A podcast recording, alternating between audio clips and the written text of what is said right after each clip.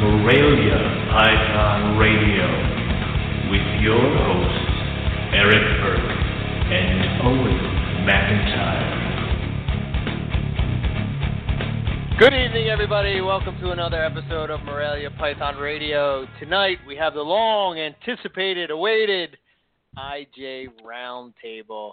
Um, I have a couple people joining me. I have Rob Stone uh, is here, uh, and I have Tony. I'm going to butcher his last name. I know it. Durer? Du- how, how do you say it, Tony? Dora. no problem. Dora. Oh, okay. Easy enough. My fault. Um, I'm so bad with that kind of stuff. I shouldn't be doing a podcast, that's for sure. Uh, um, and uh, in, a, couple minutes, we're going to be joined by uh, Terrell. Um, but uh, we're going to be talking about IJs tonight. Um, natural history, captive breeding, bloodlines, some of the morphs, selective breeding projects, what we working on, uh, why we like them, captive keeping, all that kind of stuff. So uh, we picked it tonight because Owen is off somewhere watching Star Wars. I don't know. He's probably eating pot cookies and watching Princess Leia. Who knows? but uh, whatever, man. That's his thing. So a couple things I want to hit on before we get going. Um, the Boelens T-shirt. Um, you can go over on one of our many Facebook pages, groups, all that kind of stuff and we're doing uh, a Boelens T-shirt uh, again to try to raise some money for our good friend Ari, uh, who is uh, headed over to uh, uh, to uh, New Guinea in um, January. I think. I think it's January, and um, he's trying to raise some funds. I think he was trying to hit five thousand dollars, but he was just shy of that. So Uh, he asked us to hook up a shirt thing for him, so we did so, and the shirt's pretty cool. It looks pretty cool. So you can check it out over there, like I said, uh, all over the place. Um, so there's that. Uh, we also we also finally were uh, had our interview with uh, Brian Cusco of Triple B TV, uh, which was pretty cool. Um, it was the interview we did back in uh, in Tinley Park. If you haven't checked out Brian's YouTube channel, Triple B TV. Also does a personal vlog like every couple of days or so. Um, check it out. He has some uh, cool stuff. He's interviewed some cool people, and uh, he's a good guy. So there we go. The last thing I got is uh, thoughts to everybody in California that's been affected by the fires. I know Riley was one; he had to evacuate, and um, I think the first show back from a break, he's going to come on and talk about, you know, uh, some things that he uh, learned uh, in that whole scenario uh, when he had to uh, pack up the animals and and head out. So uh, that should be uh, should be an interesting talk. So, um, Tony, were you affected by it at all? Yeah. Yes, yeah. I was actually. Yeah, we got a mandatory evac for probably I want to say close to 48 hours. Wow, wow. Yeah, Man, that's crazy. So are you Definitely back home? yeah, are we're you back, home now. Okay. Yeah, we're back home, and everything got set back up, and okay. things had to go back to work and all that. And it seems like this area is at least contained. I don't. I think Riley's they're finally getting containment under it, but not a hundred percent sure on the amount that they've got on his. Man. So how do you think it's? Do you think it's going to affect your breeding season at all? Have you? Um, it'll be interesting to see. I'm not too concerned on Okay. that. Um, everything kind of, I, I kind of kept track of what everything's temperatures were and all that. So, or at least where Okay. I was, what my lows were whenever I had everything moved. So I was pretty prepared beforehand. So Okay. that made that made me feel a lot more comfortable with everything. It was just a matter of okay, now just pack it all up and go. It's the first Right. time I've ever had to test everything out, thankfully. So Okay. Good. Well, I'm glad everything uh, was okay. Um, so uh, yeah, that's the only like uh, update. The only other update um, I have is I'm I'm trying to work out a show. Uh, it's probably going to be sometime in January, I would imagine. Uh, me and Rob were talking about this. I really, I mean, we haven't really talked about it on the show only because I don't want to talk about something that I really don't know about. um, but uh, the the Nido virus is kind of taken the Morelia community uh, by storm. Um, a couple, po- I've seen some people that uh, are pretty well known in the hobby that have, have been affected, but have come forward uh, and and and shared that they have it, which to me is a positive thing uh, because they could have kept quiet and continued to uh, sell snakes and and spread this virus around. Um, but um, so one of the things that I wanted to talk to uh, Cody and Pia about is like uh, because one of my frustrations that I've seen so far is like I haven't really seen anybody until today with Buddy um, really talk about uh, maybe like quarantine procedures and you know uh, ways that you can uh, at least help uh, diminish the spread of it um, you know within your collection and and I, I don't think I mean I don't know about you guys but I think that like that's not something that's really practiced all that uh, what's the word? Well, I guess quarantine procedures. I mean, some people do, are methodical about it, then others are kind of nonchalant about it, and then most people, I think, kind of fall in the middle. I would say. I mean, I think that there's probably a, a false sense of security when you're getting a snake from somebody that you know, and you, and you know you might be friends with or something like that. So, uh, you know, I don't know. What do you guys think about this whole situation? Yeah, I mean, Go ahead, Rob. what you said, man. Thanks, I appreciate it, Tony. Um, I, you know what you said. I'm. Uh, I was impressed. Um, I actually hadn't seen it. You told me about the, the couple different posts by people who said they were affected, and that um, I was impressed that they came forward with that. I think that's essential, and I think we're probably leading towards a spot where we're all going to have to you know, if we want to feel comfortable, we're all going to have to test and see where we're at, and then be honest and open with those results, whatever they may be. I mean, I, I think the the big key with those two folks is that those are people who clearly are more concerned with how people do with stuff they get from them than they are with making money. You know, so I think that's that's a great Yeah. sign, and that they were honest about that. You know, um, in terms of the quarantine thing, man, I think we all know what the right words are to say. I don't know that we all follow those. You know, similar to what you're saying. You know, I think we all know what what we're all supposed to say, and that's mostly what people do say when you actually go there. It's rare, it seems to me, to actually see.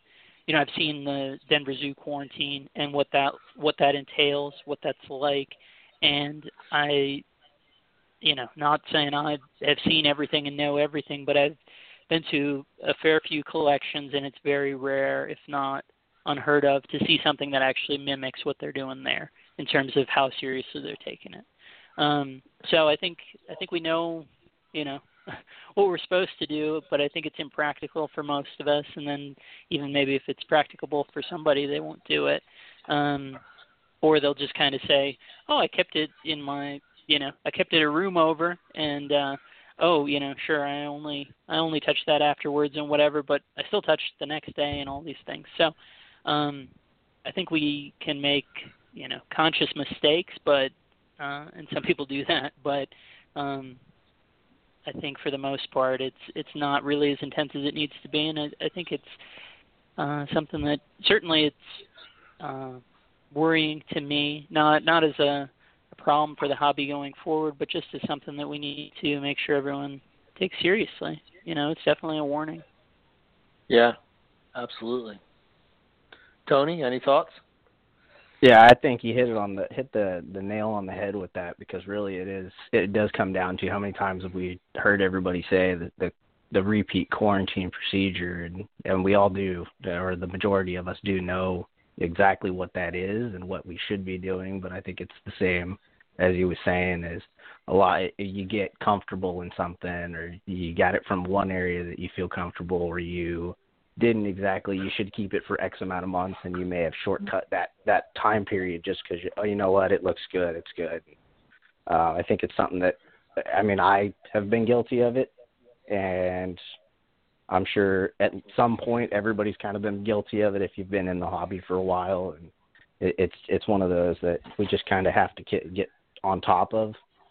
And i think i think this this actually may be what we what as a community we kind of needed as a kick in the ass, unfortunately, um, to kind of put everything in check as to you know what maybe we need to stop being so lax on this because I'm sure uh, it wasn't everything wasn't so lax and it was held up a little bit higher. The standard of it was held up a little bit higher some years ago, but now that everything's kind of taken off with it and there's so much drive in it in in wanting to produce by so many people that it's become something that maybe has kind of fallen off and comes second the second standard you need. Right.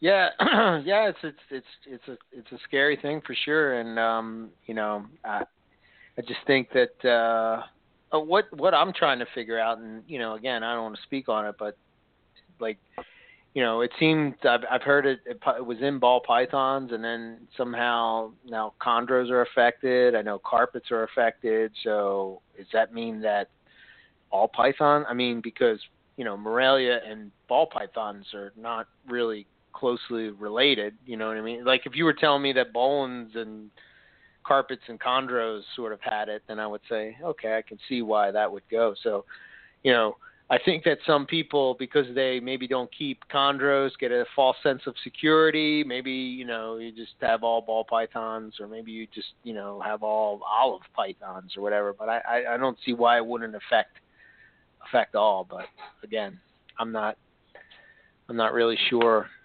uh, if there's information out there on that, you know. So, but I agree.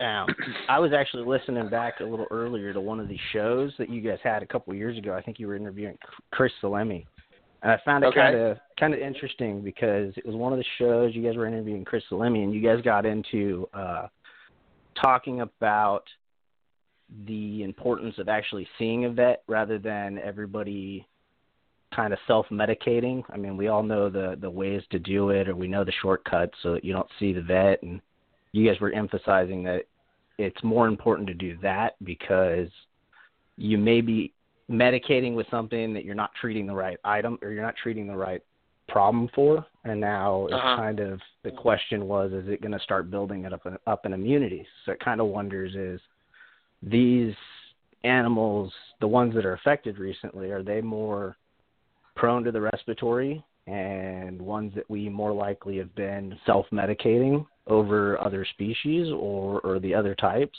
or so I mean I and again I'm like you I don't know I'm I'm doing the same thing and anytime somebody has something out there or there's something to read I'm looking up what it is and what's going on um right. trying to understand it also but it just kind of makes you wonder okay is this just uh, an advanced form of what we've been treating, and now it's become so immune, or the the typical antibiotics don't work, and now it's kind of mutated into something different that's more more adapted to survive in its in its environment.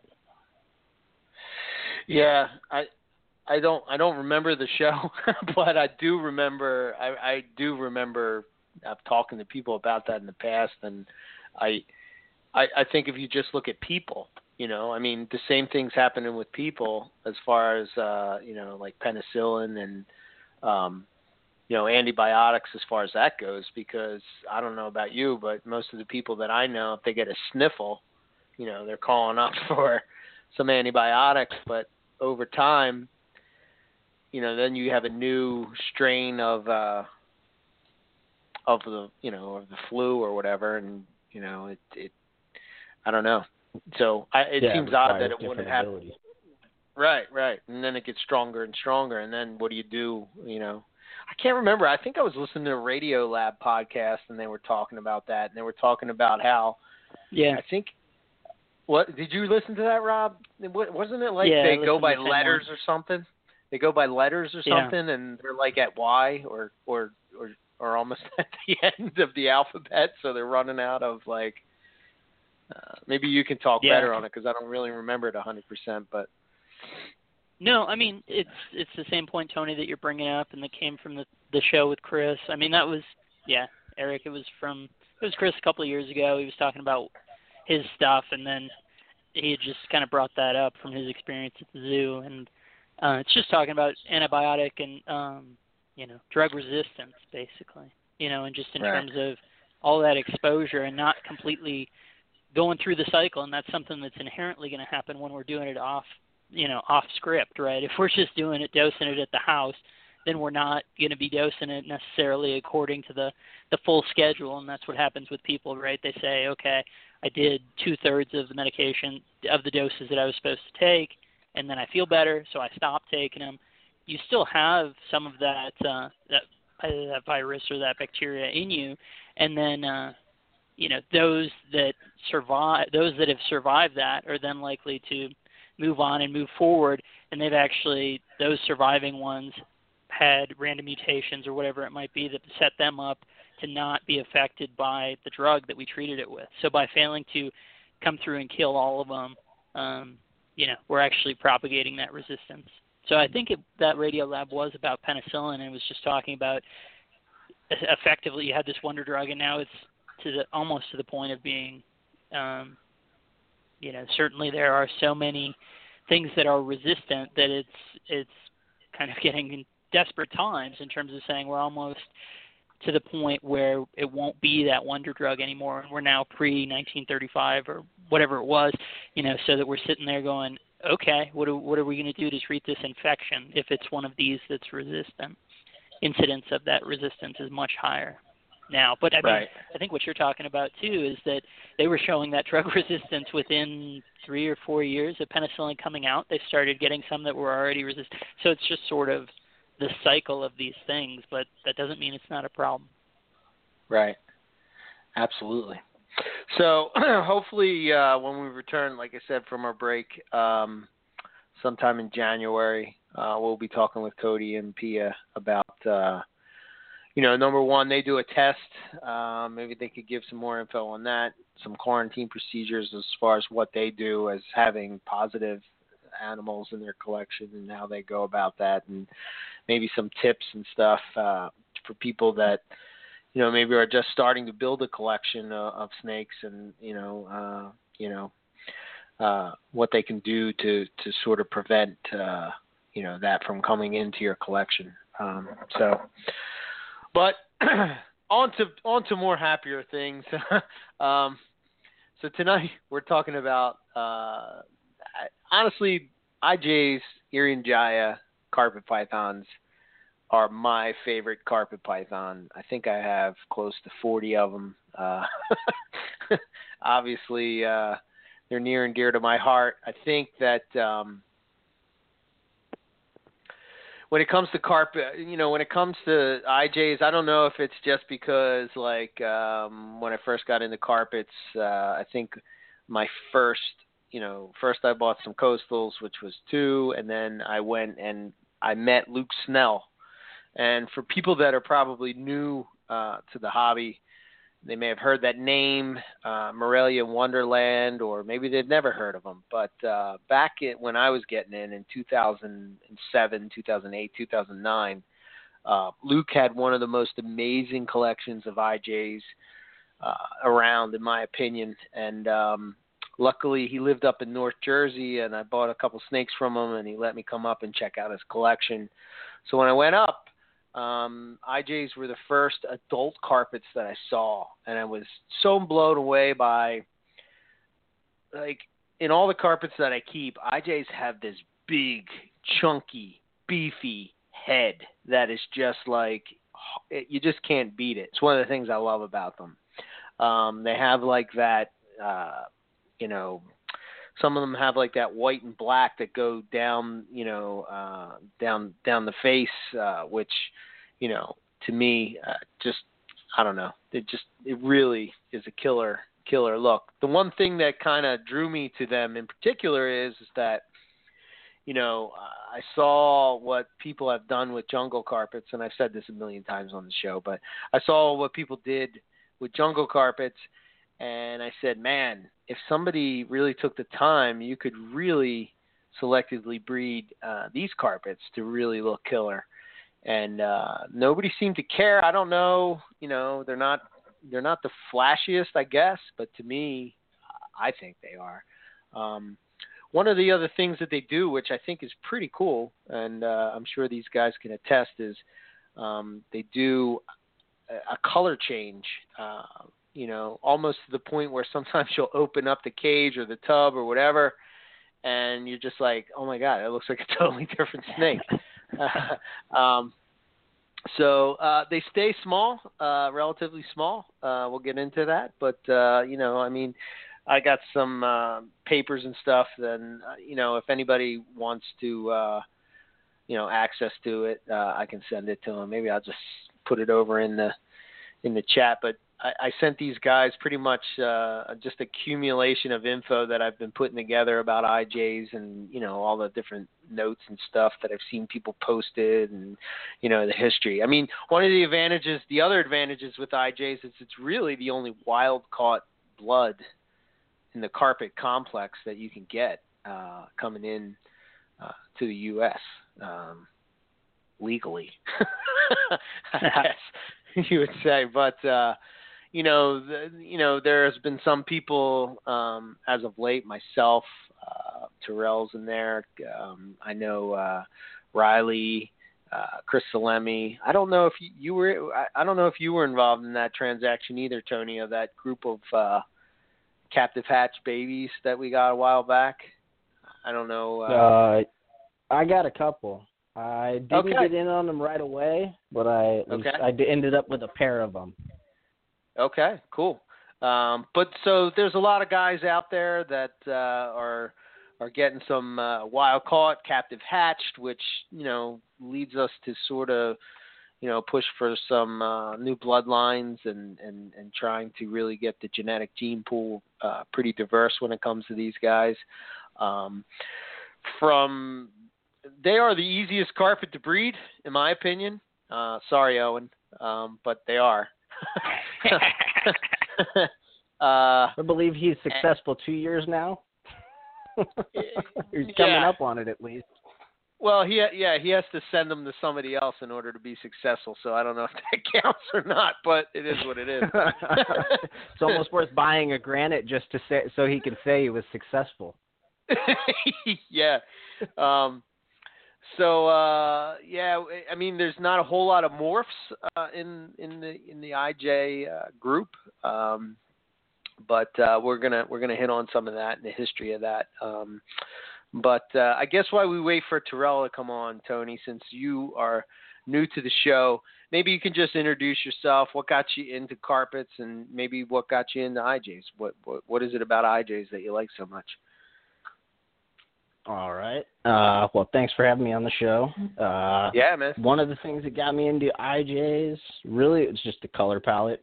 And I know a lot of people look at them and they seem dull, but if you like you mentioned the color shift, I, I honestly think a lot of the times, most times at knot at a knot, you're going to end up seeing or somebody's going to end up seeing them during that dull color, that one color palette, and then they'll lighten up a little bit later. So. Right. I I love the the shift. The uh, the color palette they have is pretty awesome. I mean, I got started into carpets with I ended up getting a jungle carpet and just the yellow. And, yeah, kidding, well, yeah.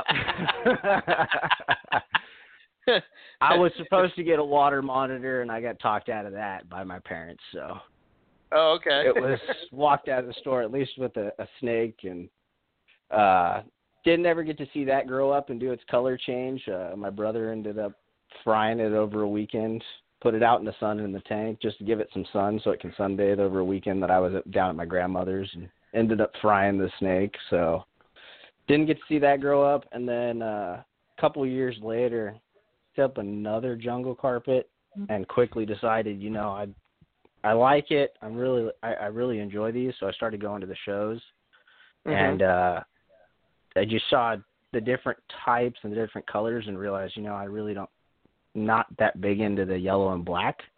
They're nice, Right. but they all they all kind of look sorry for all those out there, but they to me they look a lot very similar. Very similar. Right. I mean, you can only go so yellow, you can only go so black, and then there's a happy medium between. Mhm. But one thing that just kind of turned me off on it was the you could have a really bright or nice nice yellow and then it would mud out in a couple years and it was a crapshoot. I'm like, well, if I'm going to buy a mudded snake, why not buy one that naturally comes with that color and actually improves with the mudding or the lack of. So Right. um, picked up, ended up getting an my first IJ as an adult in a trade with somebody. I produced a Mhm. couple uh, a litter of yellow anacondas, and they wanted one.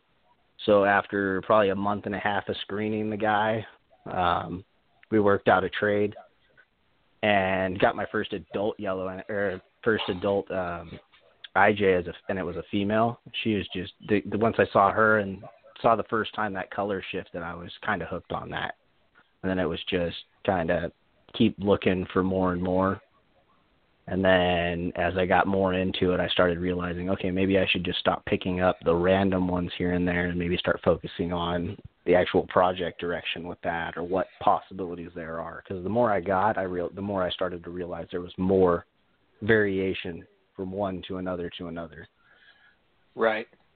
Absolutely. um, Rob, what, what's your uh, experience with IJs?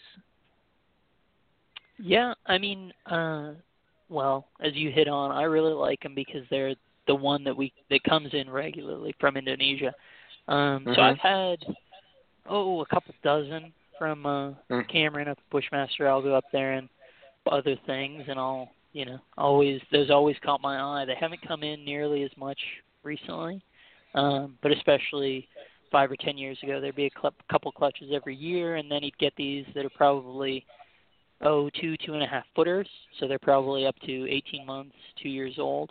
I really like um, the color variation, although those baby babies, right? It's kind of peaches on red kind of color, but uh, peaches on terracotta, Right. something like that. You know, but uh, I also I like striping. I know you like striping too. Um, I like Mhm. stripy stuff, and they have a natural tendency to go stripy, so that's really cool. And then at the same time, if you see the super crisp banded ones, those are really cool. And I kind of like those earth tone snakes, you know, the the mud snakes, as Owen would say, you know, while he's off watching Star Wars or whatever. Um, but uh, yeah, you know, I think that's basically what's appealed, you know, appealed to me about them. In addition to the color change, right? So that those those mud colors can turn into sort of lavenders, and you know, those yellows can brighten up, and you just see that change. You get the flames and all that stuff. So they're really cool snakes. They're not huge. They're really, you know, really well tempered. I've bred jungles before. I've and you know, those were all really nippy relative to the IJ stuff. I never had any of that IJ stuff do you know, show any sort of aggressive behavior. Not that it would be anything if they did, but just a, a stark difference between the two. Um, so that's really what appeals to me, and I, I think you're totally, you both are spot on to be incorporating all these different things and just kind of work with them. You know, in the same way that blood pythons were, it's there's a lot of potential there that's just ignored because it hasn't been except with a few exceptions, it hasn't really been taken to the point where it'll grab the attention of people who aren't super into it. Right. Yeah. yeah, it's kind of like um you know, the other I should say this too, you know, the more I got into it, um somebody that was really into IJs back when I was getting into it was uh, Anthony Caponetto and um it was when I stumbled upon the GQ line. So, you know, the GQ uh, bloodline is uh, Gary Quirk. And, Gary um, Quirk, yeah.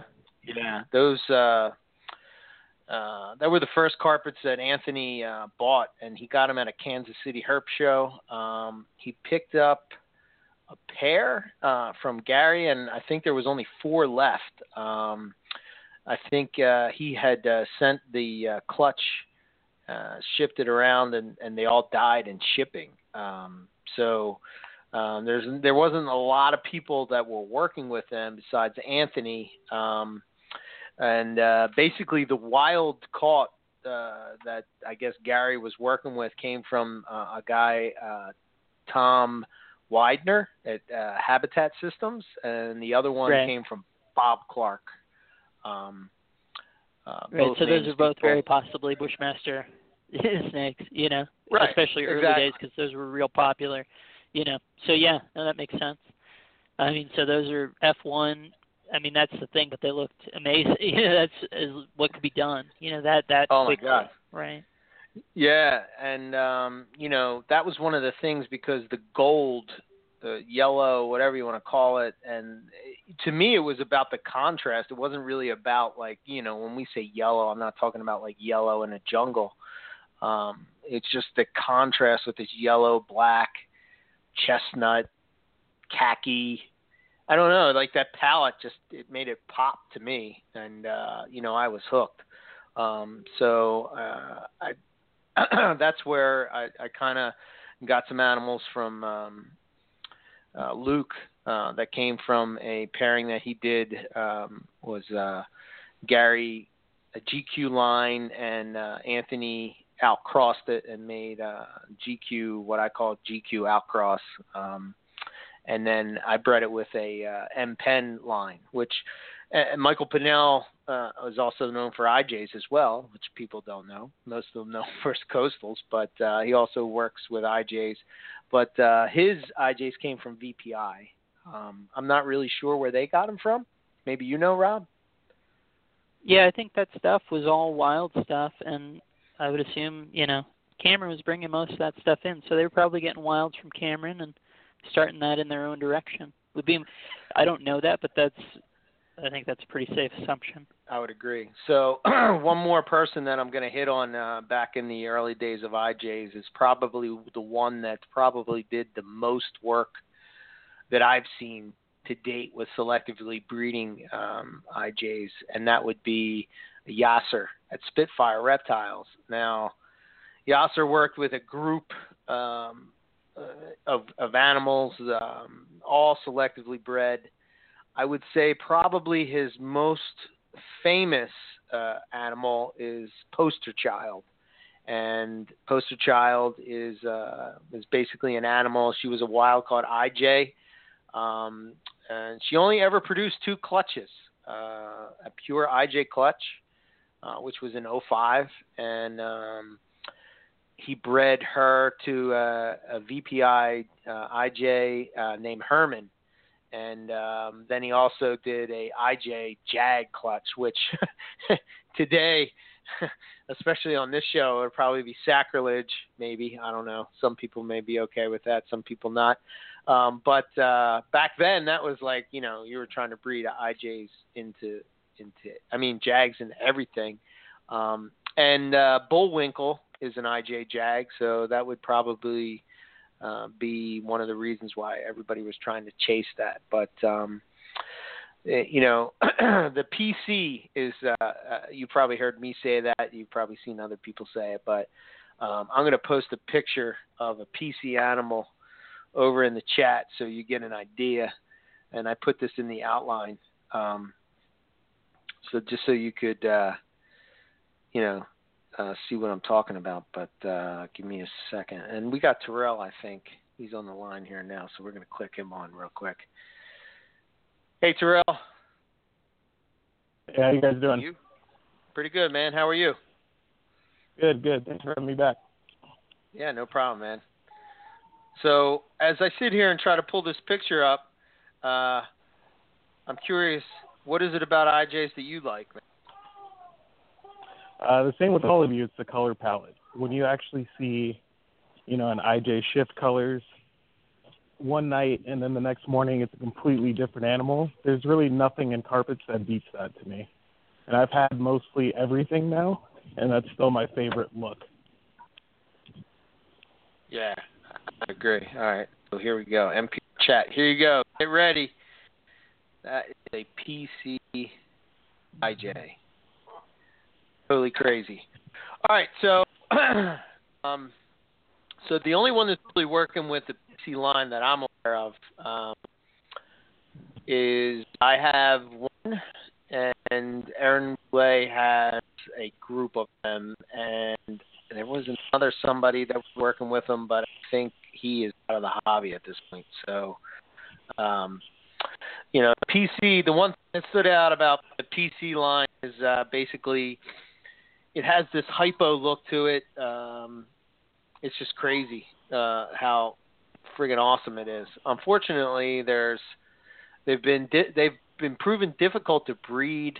I don't know, you know what that's from, uh, but uh, Aaron, Aaron seems to have hit it a few times. Uh, there's a few other people that have done some, you know, not pure PC line, but some crosses. Um, I have uh, PC M Pen and PC Bell line animals, and then straight PC. So there are some of those animals out there, and they sort of do have that same color, but uh, not as crazy as just seeing pure uh, poster child animals. But uh, so I don't know. Maybe you guys can talk about some of the lines that you work with. Uh, Tony, what what are you working with? Like, are you a bloodline guy? Or are you just going off a certain uh, look, or what? What did? How did you amass your IJ collection?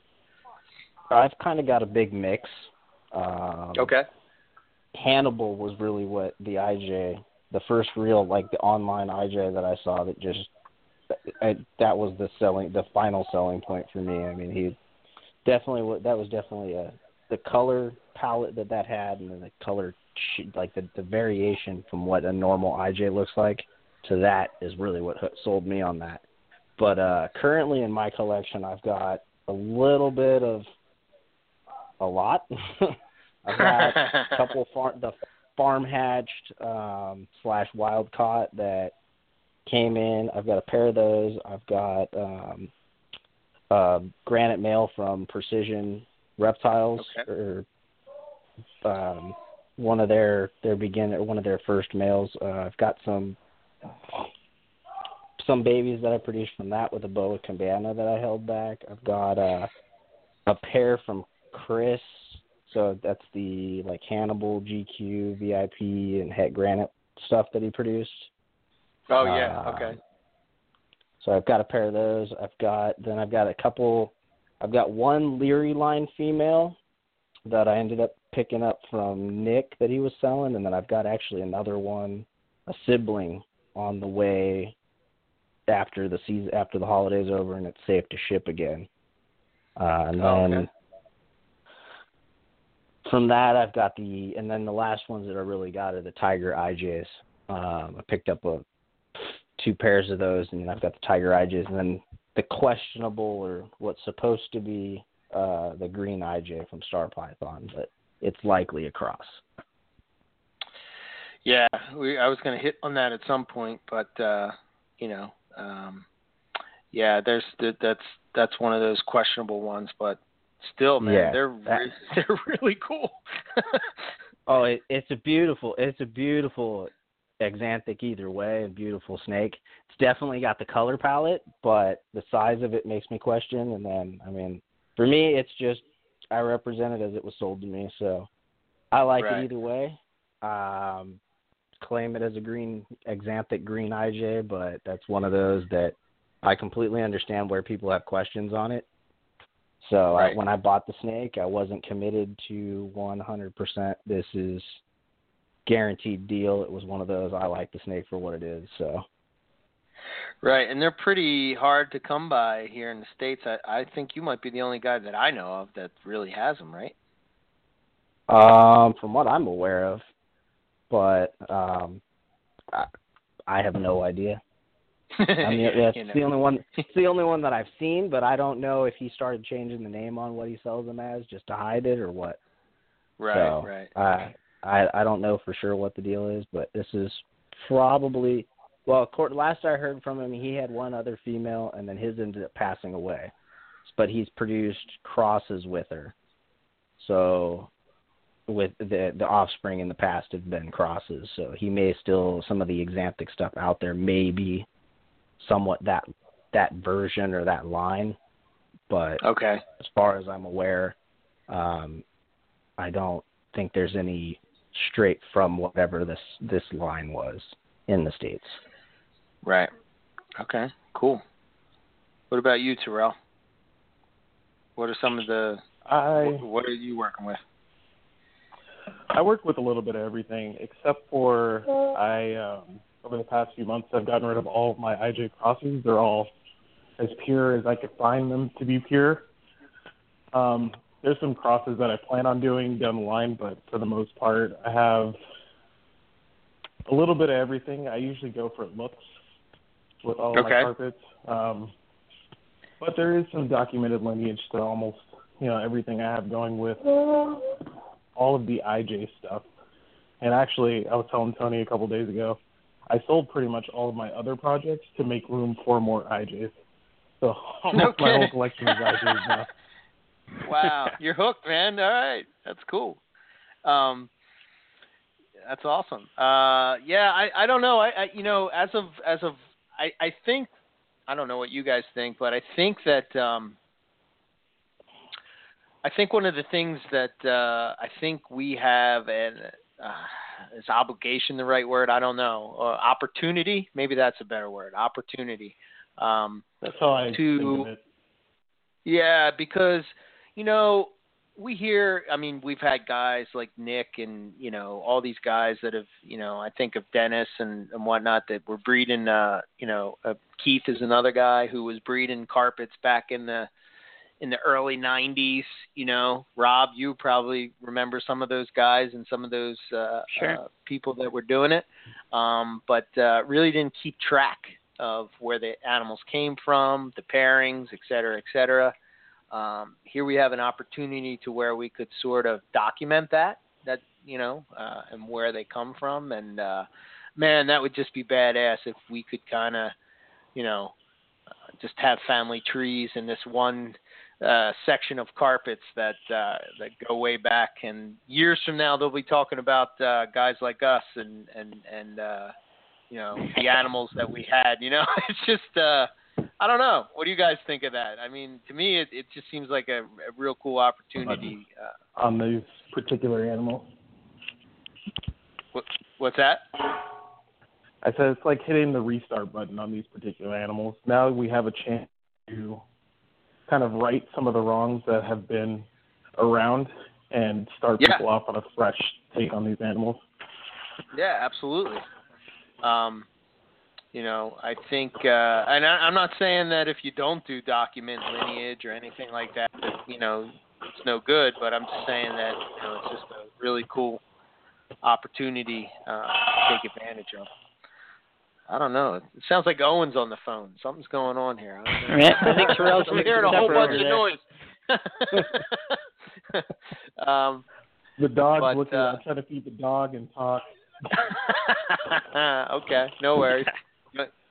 I'll just mute you in between. That's all. Uh, so uh, I don't know. What do you want to jump into? What do you guys want to jump into? Tony, what do you want to talk about? IJs. What what what specifically uh, gets you going when it comes to IJs? It gets um size. I mean, the size of them Okay. for most carpets. The uh, uh, coastals, you got a pretty large, and and I mean, I own anacondas, uh, yellow anacondas. So size. It's not that it's I need a small snake or anything, but it, it's the ability to just look at them, um, have the size of an IJ, yet as you mentioned earlier, that that head style that they've got with that size, Right. um, you walk upon it and it's, I mean, they're coil, coiled up and everything. It's definitely an impressive snake. And then again, they've got with the size that they are and the color palettes that they've got, it, it and they're, I don't know, they're easy to keep. Uh, definitely like, yeah, the color palette really and size, just the impressive ability or Right. impressive variation that they've got. All right, well, let's jump in and talk about the size a little bit. Like, uh, so there's a paper uh, that came out. Um, I can't remember exactly when it came out. Uh, Daniel Natusch wrote it. It was. Uh, it's called Distribution Ecology, uh, Ecological uh, Attributes and Trade of Morelia spilota harrisoni. Um, so there is some. I know uh, I have to throw this out there because uh, Scott Scott uh, contacted me sometime during the week and I missed his call. But uh, one of the things that uh, he was asking me was uh, basically, you know, should they be a subspecies? Uh, are they just another, you know, uh, version of a Cape York carpet? And uh, maybe we'll get into that in a little bit. Um, and maybe get what you guys think. Um, I mean, they're separated now, you know, but uh, at one point they weren't. So I think if they're related to any of the carpets from Australia, it would be uh, the Cape Yorks, in my opinion. But I don't know. So anyway, in this in this study, um, basically um, there was uh, they collected uh, 247 carpets. Um, I think that's what it was. Yeah, 281 locality records and two distinct populations uh, in Papua New Guinea and Indonesia. Um, they sampled 104 individuals and they showed little sexual dimorphism in any traits, although males appeared to grow larger than females despite females maturing at great lengths. Um, average clutch size was 17 eggs, um, and their reproduction is highly seasonal, and uh, seems to uh, take place in um, uh, well, hatching is in December and January, and we can get into that in a little bit. But um, when it comes to size, the smallest female, uh, and this was not on eggs, was basically uh, 4.82 feet, and the smallest male was three feet. Um, the mass of the largest male was about 3,000 grams, um, and which shows that uh, the males may grow larger than females. So let me ask you guys this question: Have you ever seen, witnessed uh, any kind of combat in your IJs? Maybe Tony. I've actually never combated any of, never successfully combated any of my snakes. Um, okay. I threw two males together recently, and I don't know if I just didn't wait long enough, but um, I really haven't done the combating myself. Okay. I've watched it, right. and I'd like to do it, but it's just a matter of Haven't finding done. two males that are already breeding at the same time and wanting to put them together. What about you, Terrell? Anything uh, as far as combat goes? Have you witnessed that? The couple times I've done it with IJs, they really didn't seem interested in combating. okay. All right. Cool. Now, typically when the males are larger, they usually do combat. Uh, I think in this paper it talked about combat is unknown in the wild, but there have been some observations in captivity. Um, you know, but that's I don't really know where that came from. Um, but uh, I'm just always curious. I have not witnessed it. I have seen it in other carpets and have done it. Uh, most of the time by mistake. Um, I don't know if you guys have have fallen uh, victim to that crime yet, but uh, you know, uh, missexed carpets uh, have come up. Rob, have you ever witnessed that or had any experience with that? No, I don't think so. I was trying to think back through that. Well, I've tossed two two male olives together, but that uh, you know, I was just expecting that, and then I tried to pull them apart real quick, you know, because those those get a bit more vicious than the carpet stuff. So, um, I think except in that, I don't think I have. So that, that's really Okay. interesting. I didn't know that IJs or there was some question whether would, they would do that or not. I I wasn't aware of that at all. Yeah, yeah. My one I- I attempt was with three IJ males, and I got nothing. One of them is a definite breeder. He's already he's already been breeding this season. The other two are just they're smaller because I don't really grow most of them very big. But Right. one of them is they're both well actually two of them were breeding, and nothing. But I've got I had three males thrown in one big four foot enclosure to see how that went, and I they were ran away from each other. That was about the extent of it. Okay. Huh. Yeah, I mean, I don't know. I guess I, I mean some carpets don't do it. Uh I guess these may be one of them. Uh, you know, I I don't know. It seems that uh I mean, it's just the three of us, but or four of us, but uh the three of you guys are basically saying the same thing that I'm saying, so I don't know. Uh let's see. Uh I think uh, let's see what else. So hatching season seems to coincide with the onset of uh, summer monsoon, uh, which would uh, basically benefit the hatchlings. Um, uh, the thought is is uh, increased prey activity and uh, Sure. would promote water retention in eggs, which would lead to bigger hatchlings and more vigor. You know. Um, Yeah. So you know, um, the one thing that I thought Well, was hold on, odd is, uh, yeah, go ahead, man. just because you had put a pin in this one, and you know I don't know if you want to talk about it later, but I think you're the one amongst us who owns Cape York carpets at this point. You know, you tell me. I'm very curious. I, I don't have a take on that because I haven't held a Cape York carpet.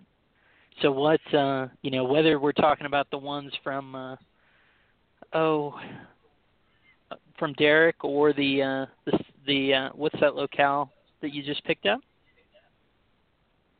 Oh, the Archer River stuff. Right. Yeah. Yeah. What either either of those things, either the Derek ones that were thought to maybe be that, or the Archer River stuff. so the ones from Derek are kind of are, are are definitely weird. Um, so they're they're like one of those ones that uh, don't necessarily have uh, a trail. And Terrell, you've had these as well. I don't know if you still have them. Do you still have those ones, or did you get rid of them? The Cape, or I should say the New Guineas, or yeah, New Guineas from Derek. I don't have them anymore. Right. Okay. But you've worked with them. Yeah. So I, I mean. Yeah, I did, and they're definitely unique, and they do remind me a lot of IJs. I just don't have them currently. Yeah. I mean, their head is different.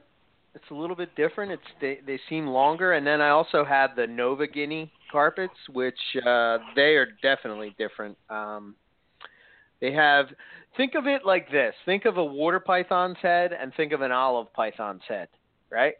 And that's kind of the difference. Sure.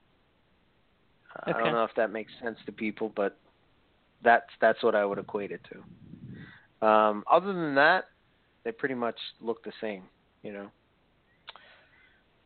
Hmm. I don't think they look And what like is the thought process on those? What's that? The Cape Yorks from, Uh, uh, or I no, should say the, the uh, New Guineas? Yeah. What is what is the the currently accepted thought process on those things, to the extent there is one? Whew, it really depends on who you talk to. Um, so, you know, Derek says that he got the. Oh man, I'm going to butcher this story because it's been so long since I said it. But Derek basically uh, picked them up. Uh, somehow from they a guy traced who back, got them from VPI, right? Something Right. like that. and VPI had it labeled as New Guinea carpets.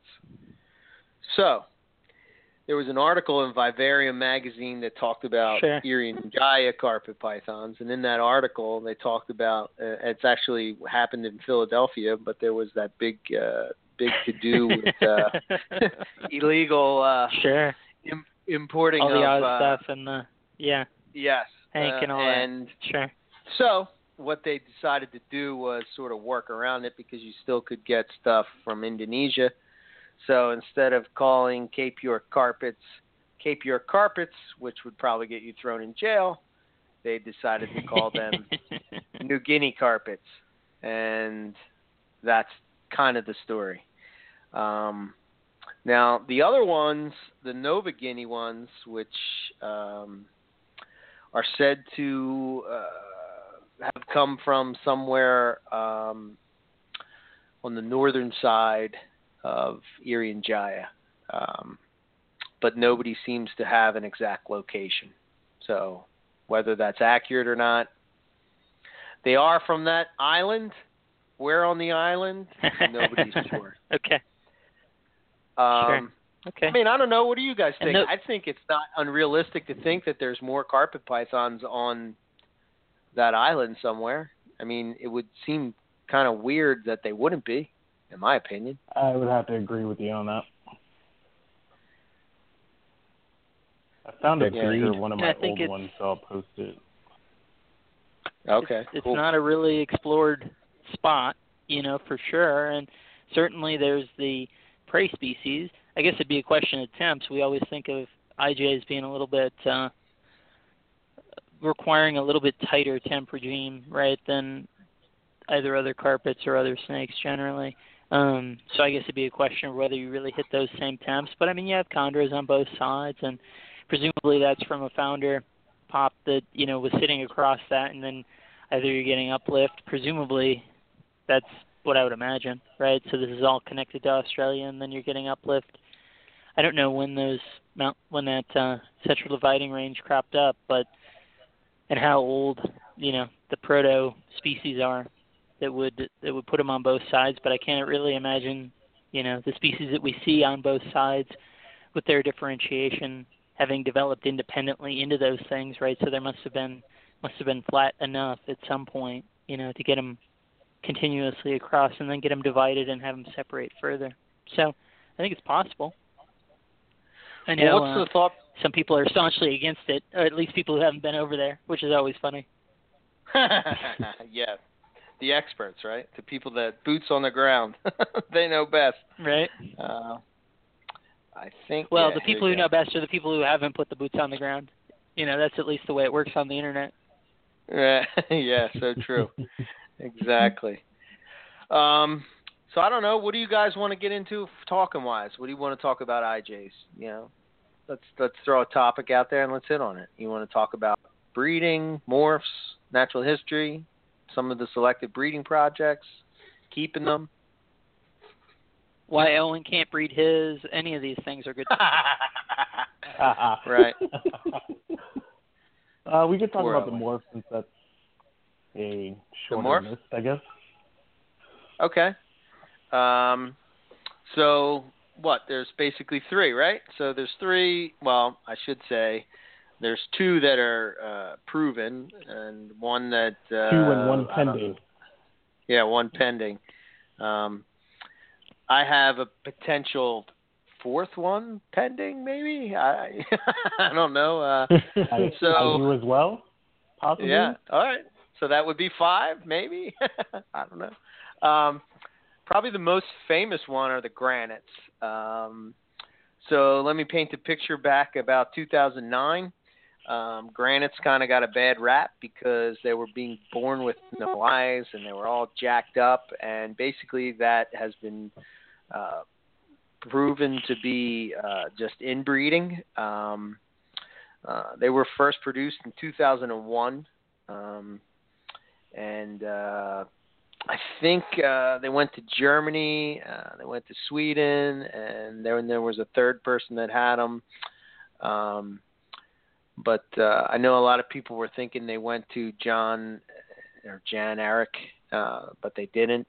Um, let's see. They, so they were born in 2001, um, and I think they came from. They were imports. Uh, they didn't produce any granites in the first clutch, uh, so there was a lot of possible heads floating around. And um, uh, is his name? Yeah, Pete. Pete uh, produced the visuals, and um, uh, a few people bought normals and produced visuals uh, not long after that, and then you started seeing them pop up. But um, I think uh, in the first original pair, um, there was two normal-looking imported IJs that produced a clutch, and there was four of them were granites. So I don't know. Do you guys all have granites? Do you, Tony? Do you have granites? You work with granites, right? Yes, I work with granites. I've got a couple. Um, I think I'm sitting on three granite IJs now, and then a handful of hets. Gotcha. Okay. Hats you produced? Um, yes. Cool.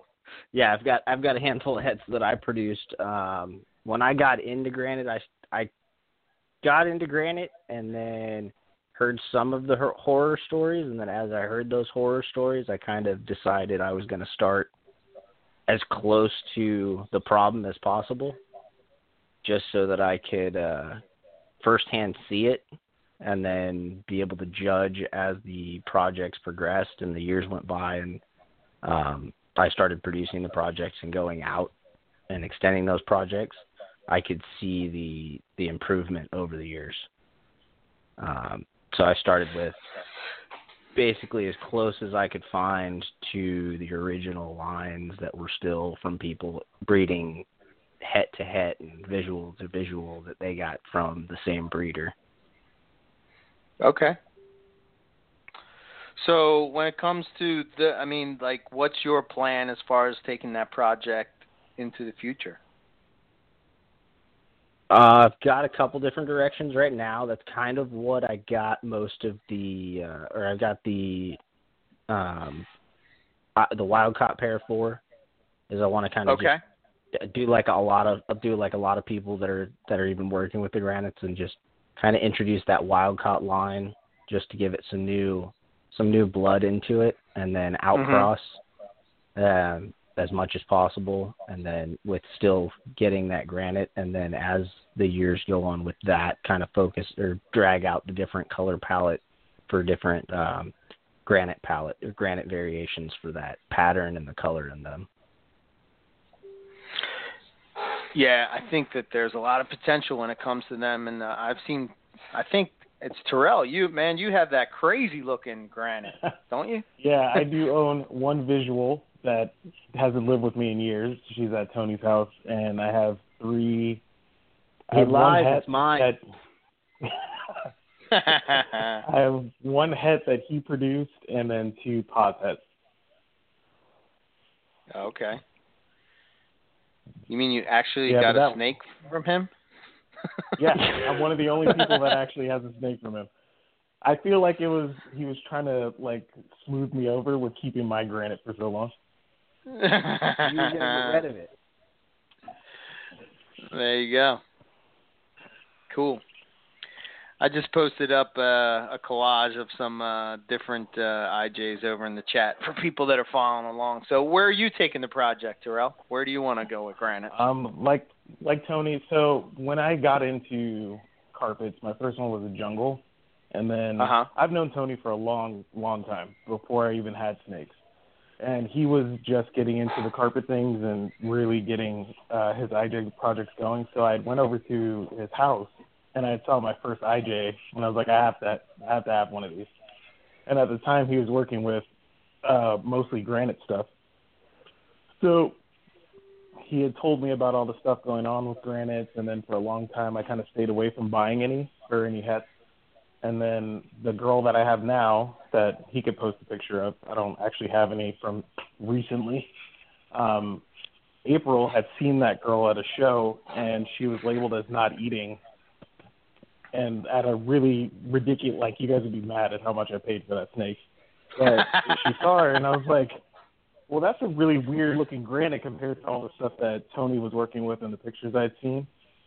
So uh-huh. I bought her and then um I started working with Tony about, you know, how we wanted to outcross and get in on some of the import stuff and introduce new lines and keep that project going. So it was more to help him with his project that I got into all the IJs that I have now, but they turned out to be my favorites. So that's where we're at now.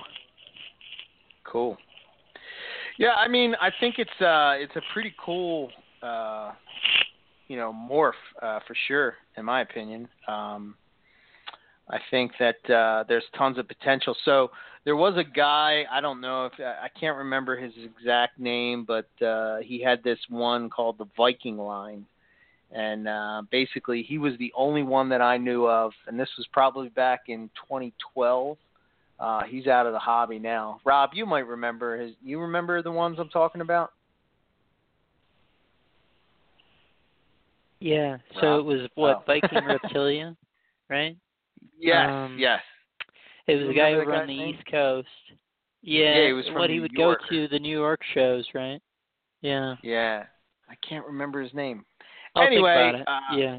Yeah, Luke Snell had picked up a granite from him, and actually that ended up in Julie's collection. and people Downing? may know. That's it. Yes, Pete Downing.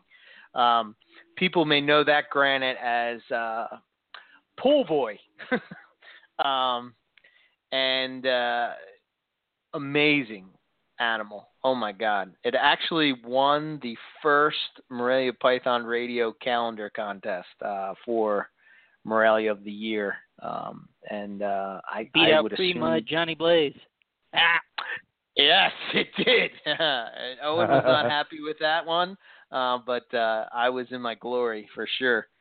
Um, but uh, yeah, I mean, there's so much potential. I mean, you could take it, and you know, with some of the animals that are, are a little bit on the brighter side, you could uh, selectively breed to to lighten up the the granite look. You could darken it up.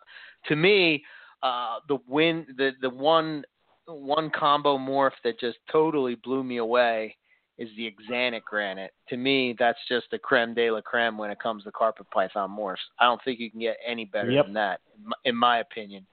Um, I don't know what you guys think, but holy shit! When I when I saw that posted up for the first time, it blew my mind uh, and just made me want to work with IJs even more. Um, so I think I, I got to try to find a picture of that so I can put it over on the uh, on the chat so people know what I'm talking about. Which I'm assuming everybody would have seen it at this point, but you never know. Um, Yeah, I'm Any of also you got- chasing that. likewise. what about you, Tony? I think you are too, right? Oh, I'm chasing that. I've been chasing it now. This year will be my third year trying to get a clutch. Um, first year I got a clutch of double hets, so um, Okay. I'm chasing producing my own. But yeah, that that combination itself is, I think, just cleans cleans it up, and just the contrast on it is pretty stunning. Yeah, I would I would agree. Um, so you're at the double het. See, I haven't even haven't been able to produce um, produce one yet. So Oh, both of mine are males. son of a bitch. You Yep. can give me one. Wow. Isn't that always the way? Um, yeah. I'm trying to. I can't find a picture of it. I can't believe I don't have a picture of it. But I did of uh, Doll's Xanthic Granite, but I don't think I have it anymore. Anyway, I'll try to find it. I don't want to spend the whole show looking for a picture, but um, I guess that would lead to the next morph that's uh, that's pretty known is uh, the Axanthic IJ. Um, that's I remember that popping out about you know um, maybe 2012 something like that. There was over on MP. It was kind of this thing where people thought they were crosses, and uh, I don't know. This is the information that I got, so I'm gonna I'll, read it down. But um, they were from Poland, um, but not from the guy that most people think. Uh, the guy selling them initially did not produce them. He was simply trying to flip them. Um, he was not upfront and about uh, the fact that he did not produce them. Um, and, you know, basically that led to some of the uh, questioning the purity of, of them. Um, there's, of course, always more to every story, but that's uh, basically all that was said on it. Um, and then there became this uh, speculated idea that uh, that somehow that they bred the coastal Axanthic into an IJ, and that's kind of what they got. Uh, there's no evidence of that. Um, there's not really any proof that they're pure, um, but uh, I mean, when it comes to these things, I guess proof rarely is a hundred percent. Um, you know, but uh, it's very doubtful that uh, that's a cross. Um, basically, it comes down to the timeline of the events and the two lines, um, and knowing who had what. And if you followed it, uh, it would be very difficult to see any kind of scenario where the two uh, were related. Uh, I remember when Paul first bred uh, the two together. Um, he bred a coastal and an, and an Axanthic IJ together. Uh, the hope was that if the lines weren't compatible, that it would prove that um, they were not related. However, they were compatible, um, but that still doesn't prove that uh, that it's a cross. I, in my opinion, I don't know what you guys think, but they don't look like crosses to me. Um, and there's some, there's still some uh, secrets to the story, um, but uh, you know, for the most part, it's pretty much uh, understood at this point that that that they're pure IJs. Um, and I don't know, man. They're the best, in my opinion, uh, when it comes to Axanthic. Just even that, the, I think it's the color palette of the IJ, color palette of the Coastal but um, they're just killer, man. I don't know. Do you guys have Axanthics? Do you work with that? I'm assuming you do, since you're making uh, Axanthic granite heads. Tony, you Yeah. have Yes. visuals? I've got I've got one one visual, and then I've got a het or then I've got a few hets. Um, Okay. But yeah, Well, I mean- definitely, definitely one that uh has a lot more color to it, even as an Xanthic. Yeah. Let me ask you this. I mean, what are your thoughts on as far as when you look at it as opposed to um I don't know if you work with coastal Xanthics or if you've seen them or you know.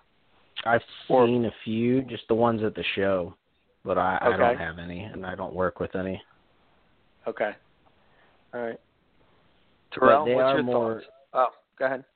They are more what? Uh, it's they're more of a black and white kind of palette, whereas yes. these ones, the the IJs tend to have. It looks like there's still more uh, either a yellow or a reddish tint to it, slightly. So it kind of reduces the saddles themselves more than anything. Right. They look they look almost like uh ghost ball pythonish to me, more so than with the coastal. Um I have both and I think that like you know, when you see an Xanthic coastal, impressive. They're nice animals, no doubt. But it's like the IJ Xanthic has sort of a glow about it, in my opinion. That's what I've seen. I don't know. Terrell, what about you? Do you work with visuals, hets, what? Uh, I have a visual coastal Xanthic. I mean, like you said, it's it's a nice looking snake. But when I first saw my first visual IJ Xanthic, I really can't see how you beat that with a coastal. Yeah. Sorry, coastal. I mean, I love love I love coastals. That's what I started Right. with.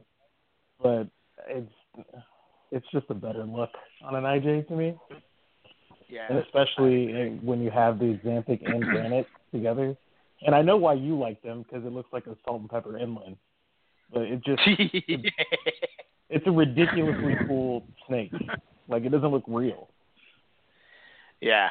Yeah, it's it's pretty badass, man, for sure. And I would imagine seeing it in per- I've never seen one in person, but I would bet that if you seen that in person, that would turn people's heads. Um it almost reminds me of like like a skeleton type of look to it, you know? Like it's just I I, don't know how to explain it and put into words, but that's what it reminds me of. It's just it's you know that you know that picture of uh oh who the hell was that that dressed up like the the uh the bone guy from New Guinea and he did the picture with his Boelens. You remember that? Evan, yeah, yeah, yeah. You know how that look is? Like it's kind of the black on the white. You know what I mean? Like he's wearing a black bodysuit and the white bone. Yeah, that's what it looks like to me. Rob's over there cracking up. he's joking. uh, am I gonna have to put you on mute, Rob, or what? Um, Nah, I got myself on mute, man. I'm cracking up over here. I don't know. What do you think of the Rob? Have you seen them? I guess you saw mine, right? Um, did you? Yeah, I saw yours at your spot. I mean, they're cool, and they definitely. I mean, I know we've talked about this before, and you alluded to it before. You know, it's just that, just the fact that you, it would have been great, you know, to put the stuff to bed if they had been different, uh, if they hadn't been compatible, right? If they had been different, uh, actual mutations in different parts of the chromosome, so that you know they wouldn't line up, and you get normal, normals, you know, normal double hets instead of getting visuals out of that breeding that Paul had done, but you know that doesn't really mean anything, particularly in these closely related species. I'm with you. I think they're pure man. I don't, uh, you know, people are going to fuss about.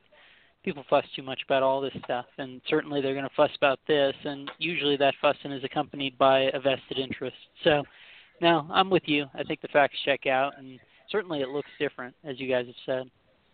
Right.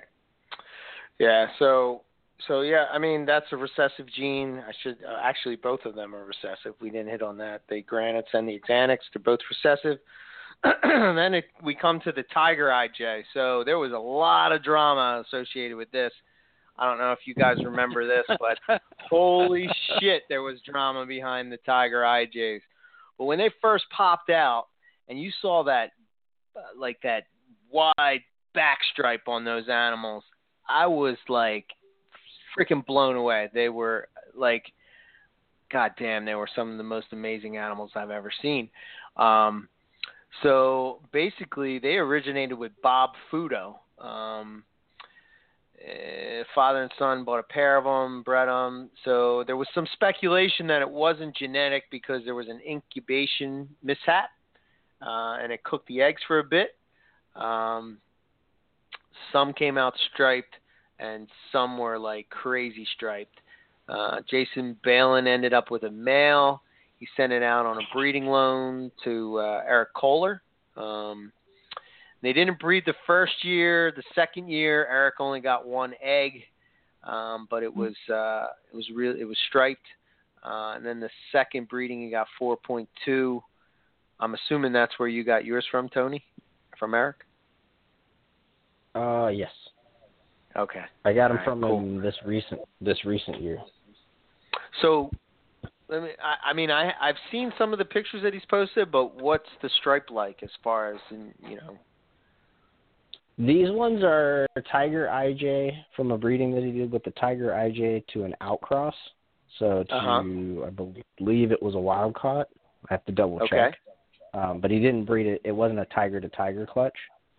Okay. Uh, but the striping on it is not completely striped. The color palette is definitely a lighter color. I kind of got a mix. I've got two that have really, really nice stripes on them, and then two that are more um, almost a broken banded kind of look to them. But they all have Okay. what appear basically dorsal stripe, what I would consider basically a dorsal stripe indicator that it could be connected with enough breeding or with another lo- another year of breeding.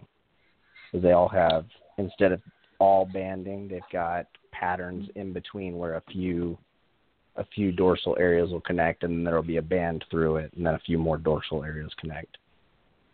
Gotcha. So how I got into that project, um, Mike Curtin had an animal. Um, uh, Mike Curtin was one of the other guys that that got a pair of those, um, and he sold the pair. I don't know where the. I think the female went to Eric Kohler, and I got the male, um, uh, which is breeding as we speak. Uh, I'm breeding it to a GQ animal, uh, which has some pretty good striping. Uh, cool enough, it's actually an animal I produced. Um, so I'm from my very first clutch of carpets. Uh, so I'm pretty happy about Nice.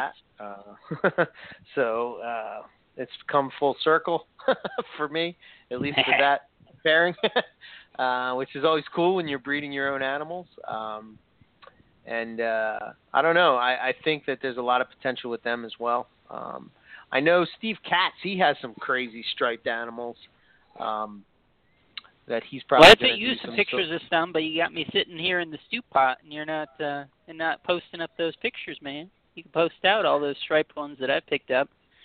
You know I believe in the tiger thing just because of the propensity for striping, and uh, Okay. you know the other the other key thing with the tiger IJ is that so you got those striped animals, you had some super crazy striped ones, and then you had some that looked super normal, right?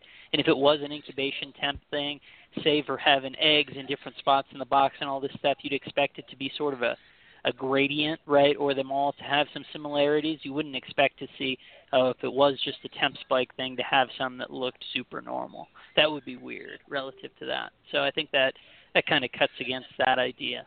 Between that and their tendency for striping, I'm on board, man. You're gonna make some neat stuff. Cool. Yeah, I'm I'm pretty. Uh, I'm trying to find the picture. Oh, here we go. Here we go, Rob. I couldn't post it from the thing you sent me, but I got it now. Yeah, yeah, yeah. Wow. That's that's a pretty cool. Uh, this one is pretty. Uh, is pretty wild. With I think there's a couple there, man. There, you know, just where you're seeing. I think it's a relatively normal thing for them. You know, that's it's just not not that out there. Although I I did think those were all really nice. Yeah. Yeah, there's some cool ones in here. well, and then uh so that's the Tiger IJ. Um and then there was well, back in the day there was this Motley IJ that Anthony Caponetto produced which kind of had this crazy puzzle pattern. Um, and that came from Hannibal, and uh, I think it was a wild caught um, dam. But uh, in 2006, he produced a small clutch. Uh, they were aberrant pattern IJs, um, which he kind of called Motley. Um, and they had like this puzzle pattern. The parents were both uh, IJ ba, ba, ba, Hannibal, uh, which we talked about earlier. He's another one that was. Uh, he's a perfect example of what I was talking about with that head. I don't know if I can post that, share that picture, but um, it's got that white on the on the like the the the heat pits and it's got like little black etchings or like right in the grooves and like the head is just so chunky. It's just so freaking cool man. I, unbelievable. But with that one in particular um they kind of thought that it kind of looked like a platinum ball python which i don't even know what the platinum morph is. What the hell is a platinum morph rob so that was the original snake that produced the lessers and then they had to take those non-lesser, normal-looking oh, ones, breed those like together. The Platty Daddy. Gotcha. The Platty Daddy, yeah. So it was originally just called the Platinum before he had first produced those lessers. Okay, gotcha. Um, yeah, that's kind of a. I don't know if I can share it. Let me see if I can share that over there. No, I can't. Damn it. So that's the Motley. Can I do it? No, can't do it damn it. so, um, and then I'll talk about my project. And uh, as far as melanistic uh, goes, I have a melanistic IJ project. Um, people all would know the uh, founder of that as Poison Ivy. Uh, unfortunately, Poison Ivy passed away because she had um, retained eggs and uh, I don't know what happened. Uh, it was a mess. I I think somehow she internally tore something, uh, something like that. But really uh, was a sad day for me. Fortunately for me, I was able to make a clutch with her, and uh, those animals, all of them, all ten of them, are still in my hands. And the cool thing about them, what I'm seeing is as they grow, they become darker and darker and darker. So the backstory on those, just so everybody knows, um, they were uh, from some wild caught um, animals, um, and basically, um, oh my God, I'm drawing a blank on his name. Holy shit, I can't believe I'm screwing up my own story. uh, what the hell's his name? God damn it. oh my god. I can't believe I'm forgetting the guy's name. Uh, the one that's not written down. Yeah. I see. That's I, it. I always undocumented. Need, I, I'm trying to. yeah, right. Uh, let's see. Here we go. Uh, so I got the story right here. So um, they were originally bought from a guy uh, named Tim Frazier, and they were wild caught and they were dark. Um, and uh, uh, he would periodically show them off. Uh, and the female in particular was insanely dark. Um, and uh, he wanted to really breed dark IJs and dark jungles. Um, so he had these two groups that were going. Um, he got a clutch out of them and held them back for several months, but none of them turned dark. So he just wholesaled the entire clutch to Anthony Caponetto. Um, he did uh, have to basically he uh, sold them to Anthony Caponetto, who ended up going to uh, this guy Kurt, uh, who is where I got Poison Ivy from. Um, so we were able to trace that all back, uh, and uh, and get it, but I still don't have the guy's name. Jake Milbrat. How the hell could I forget his name? God damn it. Terrell and I are Jake. just sitting here going, "Yeah, I know, but I'm not helping you, Buddy Bear. This is your story." Oh, you Yeah, know? Yeah, Oh, you guys yeah, I- suck. it's on your website. you guys suck. Oh, and I miss you, buddy. Owen, Owen would have let me hanging out there. Oh my god. Uh, we just took a page from Omac's book, man. His Sasquatch book. so uh so yeah, so uh he basically sold those out. Now, my theory is is that there's quite a number of animals, well, I shouldn't say quite, but there's like maybe 3 or 4 animals that are very similar looking to poison ivy that are out there floating around. If I were to There's guess four currently by my count. Four, right?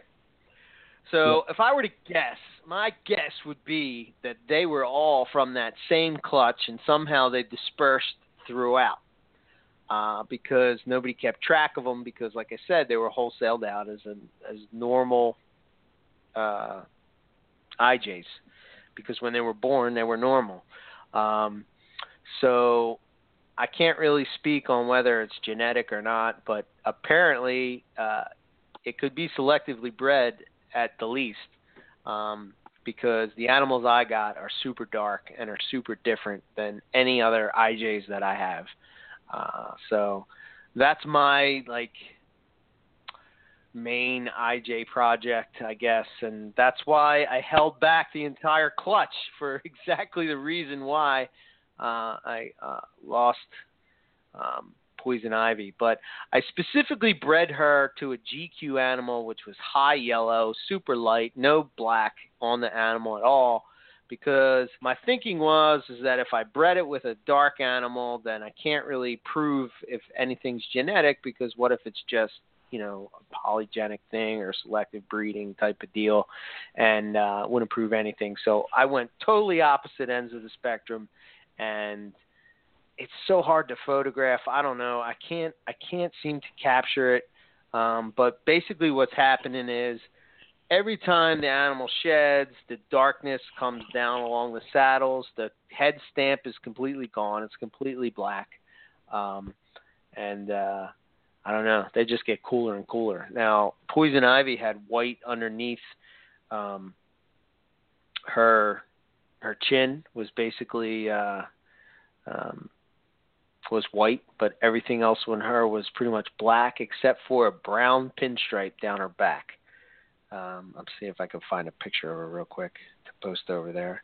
I'm sure most people have seen her at some point. Um, but that's my selective project. You guys got like a selective breeding project that you're doing? I well, have and ideally, two. you're going to be following the uh, the regular corporate carpet morph morph uh, you know dialogue, not like Eric and take it make crosses with it first. You know that's always a good plan. Oh, You know, son of a don't know what bitch, Rob! I'm thinking, gonna punch in your gut.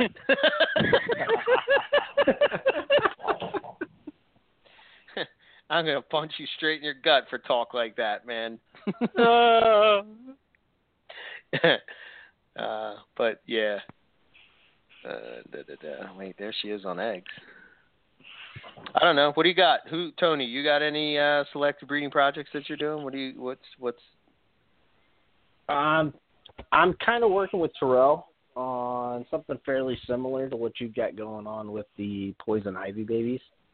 Okay. Um, I bought a handful of babies and kind of just shipped them over to Terrell.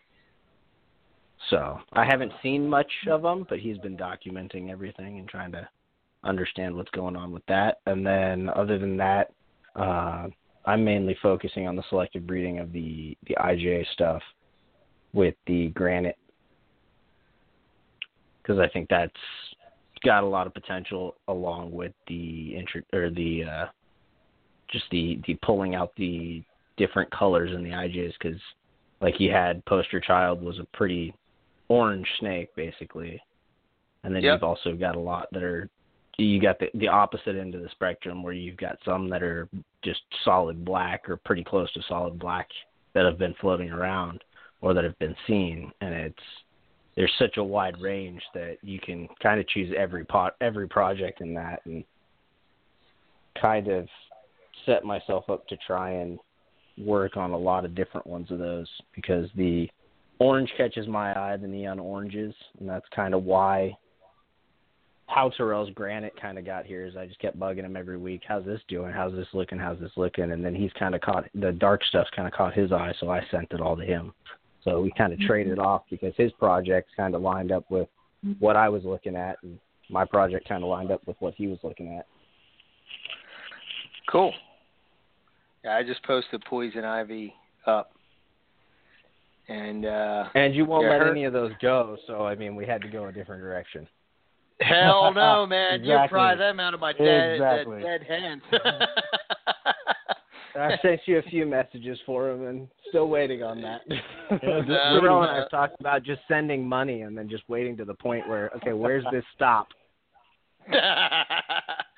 um, so hopefully next year. So what was weird about that clutch is that was very male heavy, um, but that's good and bad in a way. I guess bad in a way that I won't be able to breed, uh, you know, a whole lot of uh, male to females and and you know that kind of deal. But there is a couple females in there. But uh, the one male, I thought he was going to be able to go this season. It's not quite big enough. Uh, he hasn't really shown any action. Uh, but next season for sure, I'm going to have poison ivy to poison ivy babies. Hopefully. Uh, Nice. And see what see what that produces. So, and then uh, I don't know, maybe take her in the Axanthic route, you know, something like that. See what happens there. That kind of, you know, those kind of things. Uh, you know, I, I, who knows? But uh, you know, sky's the limit when it comes to that kind of stuff. Rob, I couldn't. I just have to share like a picture of the picture uh, from your page because oh, I couldn't share it. You must have sharing capabilities off because you are unsharing type of guy, I guess. What the you heck, know man? man. We're trying to share Damn stuff right. in this world. So this is a PC. Well, I just have the. Uh, what? Go ahead. No, I no, I was just just gonna say I just the have the Chromebook, so I can't download it. So Oh, whatever. gotcha. That wasn't even the one I was thinking of, man. What are you doing here? You got me in I just tried to find the one that was uh striped. You know, that's oh, a Lord. PC Not the one that was striped. Yeah. Is that the one you So- end up picking up, Hash? No, no. But it. the one from Hash looks very similar to that. Uh, that is a PCM pen. I picked that up. Uh, I did that in a trade actually. Um, that came from Good trade. shit. Yeah, I traded. Uh, I think a zebra for it back in the day in 2012. Uh, but I got a pair of those and a couple other jungles and whatnot. But that's a really killer uh, snake. Um, and these are a couple other PC. These are PC bell animals, which they look very different now. These were when they were very young, uh, but uh, they're more orange now. Uh, as we think. So let's talk maybe about uh, breeding IJs. I mean, do you guys have any difficulty? Uh, I, I again, honestly, I think they're the easiest carpet to breed. Um, they seem to go first in my collection. I've heard that from a few guys uh, that breed IJs. Um, they seem to go uh, like right now. My pairs are locking up like crazy. Um, so nice. What is this we're looking at, Terrell? So back to what Tony was talking about. So these are part of the group that we had picked up, uh, six or seven. I'll post the, the sevens in a minute. But uh, when I had started, I've done so much scouring on the internet looking for every mention of a black IJ, and I think it took I don't know two months. I think I was talking back and forth with Tony, finding everything I could about you know people referencing oh well it got as it got older it got darker, and Okay. so I started looking at who had what, and then um, there was a girl selling a group of IJs and I had passed the ad a couple times because at the time I was looking for a lighter male for for my granite, and then I went back and she had I guess the pictures had refreshed and one of them was like un any other IJ I'd ever seen. It actually kind of looks Xanthic. It's more black and white than any other color. So I had bought two males, and then uh, I told Tony, and then he bought five, and was like, "I'm sending them to you to keep here." So, I mean, periodically I'll send them pictures, and I just took all these right now. But as they've gotten older, the majority of them, some of them are already pretty much black, but the ones that are brown are turning more black. So it's more of like what you're seeing with the poison ivy babies. Uh huh. and Very it's cool. more of just like over time they're they're becoming darker with each shed and it's becoming more more vibrant black than any other color Gotcha. Yeah, the black is and pretty then solid. and then there's one the the original one that i had seen he's just been black and white the entire time he's never actually changed and i think tony took a picture of him when he was here to get his sides, but it's pretty much almost down to his belly too. Where the where on IJ's it's more of like a reddish brown. That's like the only thing left, and everything else on him is black. Wow. That's pretty wild, man. Now see So that's with poison now see with poison ivy, she doesn't really have that white in the middle, you know? yeah, She kinda yeah, was solid black. different. So that's yeah. That's a cool look, man. of course I had um our friend Andy had this girl that he didn't really know what to do with. Um she was an adult, but he didn't have any other IJs to pair with. Uh huh. So I was like, yeah, I'll take her. And he was, and we were talking about dark IJs because I actually have two that are really dark. My first IJ that I ever had, I still have her, and at, as she's gotten older, she's nine now. She's pretty much just a dark snake. And then um I got this female from her um because he's like, if you can use her, you know, use her, and I'll I'll find a picture of her. But she resembles out of all of them the closest to poison ivy, except for she doesn't have the uh, stripe on her back. Yes. Yeah, but he just I- posted the pictures of the two, so that's the younger one and then her, and it's pretty apparent that there there may actually be two things happening here. There may just be a darker IJ, and then an, a melanistic-ish looking IJ as well. Gotcha. Huh. Yeah, that's cool stuff, man.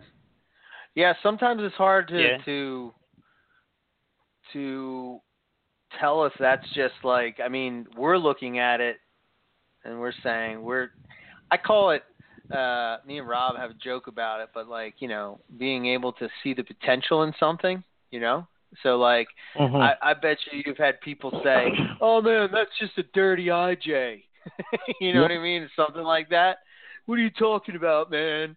You're you're just trying to point coin something off as being a morph when it's not, and it's like, no, man. Like you can see that there's like this potential, and even if it is a selective breeding thing, it's still, man. You know, a couple years from maybe ten years from now or whatever, it's going to be a solid black IJ. Holy shit, dude, that's going to be crazy. Yep. I'm Yeah. excited. That's really cool, I'm man. pumped. yeah. And I'll post I'll post this just because yeah, it happened on the day that we were talking about it, but Yeah. Oh, cool. wow. Nice. Yeah, she that one is actually very similar to poison ivy, except the head. It's like the head's different. yeah, The head. You know, this animal looks like a lot of the babies from the clutch that I got from her. Like some of them have that head, and there's only two in there that are normal, which is weird. Like they're normal looking.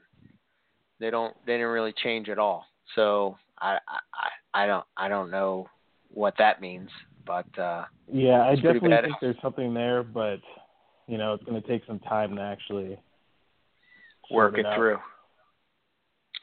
So we're so the Panther project, which was the jungles, turning out to be bullshit. But the IJ black, the spray melanistic carpet python is where it's at. So sorry, it's jungle easier to people. turn dirt black. Yeah. So there we go. Um, Yeah, I mean, yeah, I think Brandon said something like uh the ivory brought up the ivory. So yeah, man, I mean, there's tons of potential. Whoa, Rob, look at this one with that. Finally, Rob put up some pictures. Yeah, the one that's striped. Jesus. Yeah, that's pretty badass, man. Holy shit. Tony actually produced one that's that's striped, and he gave it to me like a fool. So I'm sure he he's kicking gave it that. to you? Oh my god. oh man. See, Tony, that's why I'm not giving you any poison ivy babies. You're not giving me any stripes. you know, that's how it goes. You know. Uh, that's cool, he man. Did get the, he did get the better stripe out of all of them. I ca- I held back one with a funkier color and pattern, and he held he got the one with the better stripe. Now every time I see it, I'm like, man, you got the good stripe. I like that contrast on that stripe too, man. That's really cool. Mhm. yeah, that's that's Yep. really Way to sharp. go, Tony. Yeah, good job, Tony. oh, thanks. Um, the only one that's been let go, and I regret it already. See? That's exactly why. Um, I So- fully understand. so I, I think the thing, uh, you know, I, I don't know. So when it comes to breeding these guys, like I said, I think it's pretty straight ahead. I don't really do anything. Um, very mild cool down. Um, you know, I think it has to do with the temperatures over in the area where they're from are pretty consistent. So it's not like there's huge swings um, in in temperature uh, to where they're like cool down. Uh, you know, extreme. Um, I'm not saying that they can't take that cold. I just, you know, it seems to me like we make a joke about it, but if there's like a slight breeze in the room, you know, your IJs are going to breed, which I'm telling you, man, that's pretty goddamn accurate over here at this place. Um, as soon as the temperature dips below, you put two together, boom, it's locked up. It's time to go. Um, one of the, uh, you know, cool things about IJs, in my opinion, basically every clutch that I've done with uh, IJs have been maternally incubated. I don't know. Have you guys done that as well? I've done one maternal incubation with the IJs, and it And how to, it didn't go quite so well, but Oh. I managed to save the babies once I took them from her on day 45, I think. okay. And you were able to save all the all the eggs. Yep, all 13 Okay. of them. Nice. Okay. I would say that's about the average size clutch.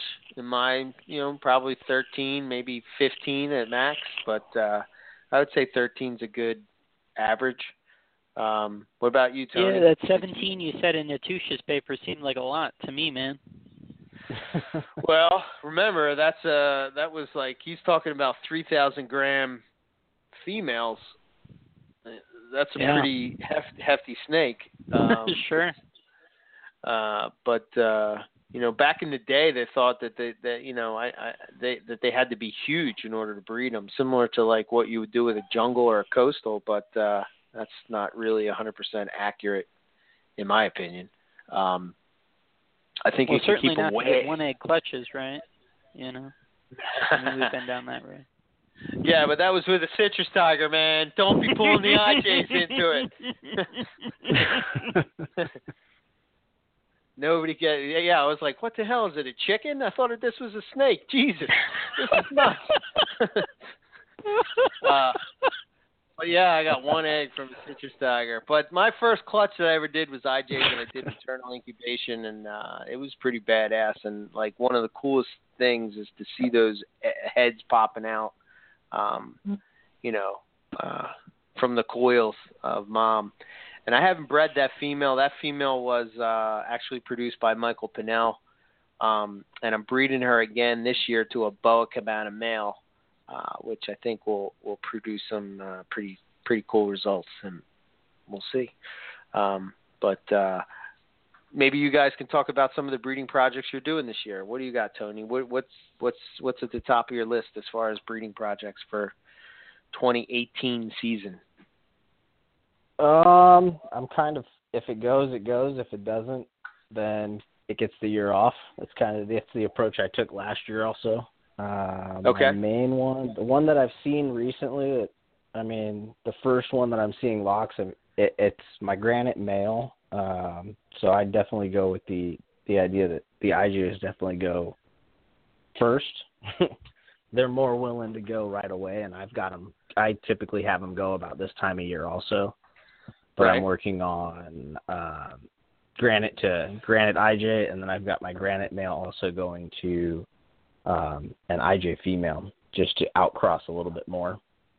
Okay. And that's what I've got now. Um, I'm hoping to do the double hets again this year and try try for the round three and give it one more shot, and then move on from that project. Whatever I have produced as holdbacks, and approach Right. it with it is maybe step back and take it a, another approach. Right. Um, but other than that, I'm kind of I've got Terrell's Granite here that I'm excited for. That's actually probably my most exciting project I'm working on. Okay. Stressful, Cool. but my most exciting just because the colors of the snakes. Again, the orange is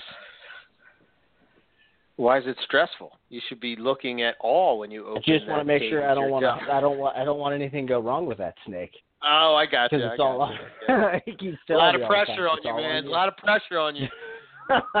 no, no pressure at all. You know, Yeah. just my snake, my favorite snake. Yeah. Yeah. The- Plus, the IJ community is looking like, come on, man, produce, produce, produce from that thing. That thing is Yeah, see, amazing. I'd rather, I'd rather it all be on you.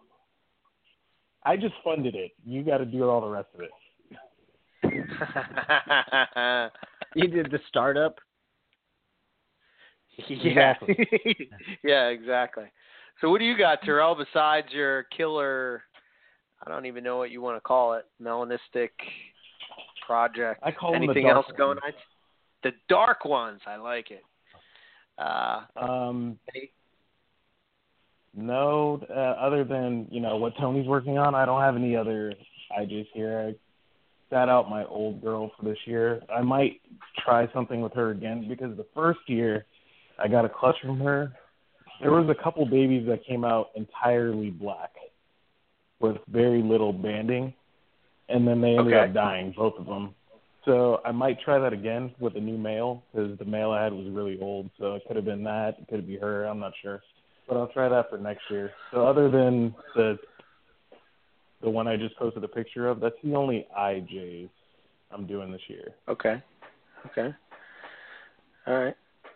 You say that like what you got some master plans on some other carpet clutches or what what do you what do you got cooking? Um, I have I finally uh talked Derek out of one of his adult African females. So I have a male that I got from him a few years ago that looks to be Xanthic. I'm not sure, but I mean he looks just like any other Xanthic. So I'm gonna pair those together, and then I have uh two head albinos that he got from that came originally came from Will Bird that he sent here uh last year to put to my Oh, okay. male albino. So Okay. I'm gonna try cool. those out again. I didn't get anything from them last year, so I'm gonna try again this year. And then I may have something else in the works. I'm not sure yet. Um, but I'll, you know, if something happens with it, I'll post pictures of it. Gotcha. The top secret project. I like those projects. They're very cool. Leave people on the edge of the seats. Awesome. It- Um you know, if I fail, I just don't want to be like, oh yeah, look, look what I'm doing, and then nothing happens. I gotcha. I gotcha. No worries. Um, so basically, we have what, like ten minutes? Wow, that went quick. I don't even think like we talked about anything. It feels like we didn't talk about. God damn. Yeah, there you go. Wow. Now, what's the the granite? But what's the other one? That is a male that I got from um, Joe Bevington. He is. Okay. Damn it! You put me on the spot. Now I got to look up his lineage. But he comes from Uh, Kafka and some other something. Cool, but I picked cool. him specifically because of the color to go exactly with her. Kafka and Kabula. I want to say Kabula. Yes, that looks like one that I had from the same clutch. That that look, I think I posted it up if I'm not mistaken. Uh, but uh, very cool. That uh, what's this next one we're looking at, Tony? Is that that Same- one same by male. itself? Okay, hmm That's the male that he was talking about. awesome. That's very nice. So you guys are like uh, West Coast IJ uh, uh, dream team over there. West Coast Uh, IJ, IJ Collective or something. Yeah, right. Yeah. Other than Very Cap, cool. I I guess so. yeah. Well, Well, Riley has a few IJs too. yeah, he's Riley will get there. Yeah, he he uh he definitely loves the IJs, that's for sure. Um It took a while to sell him on them. I've been convincing Terrell. I took took a while to convince Terrell, and then he got convinced, and then it was up. selling. Ter- and then it was selling uh, Riley, and now we're trying to sell Travis and everybody else. yeah. Well, I feel like you know, we didn't even talk about them that much. I I mean, we did, but we didn't, but you know, I hope people uh have maybe a new appreciation for IJs. Um I'll let you guys give your last round of thoughts of, you know, keeping them and what you like, you know, that kind of stuff. So like sell it good, man. I I want to hear like passion on 11 when we're talking about these things because it's hard to sell, you know, snakes that aren't screaming yellow and black. But I guarantee you, if you keep a few, you will be addicted. Uh, that you know you will, right? Come on, guys, bring it home. Come on, Tony. What do you got? I absolutely agree. I mean, every color palette you can make with between your jungle, everything that's jungle to everything that's coastal that everybody's line breeding, you can do everything in between and in between with an IJ. I mean, I held an entire clutch back and just the variation between an entire clutch from sibling to sibling to sibling. You've got everything.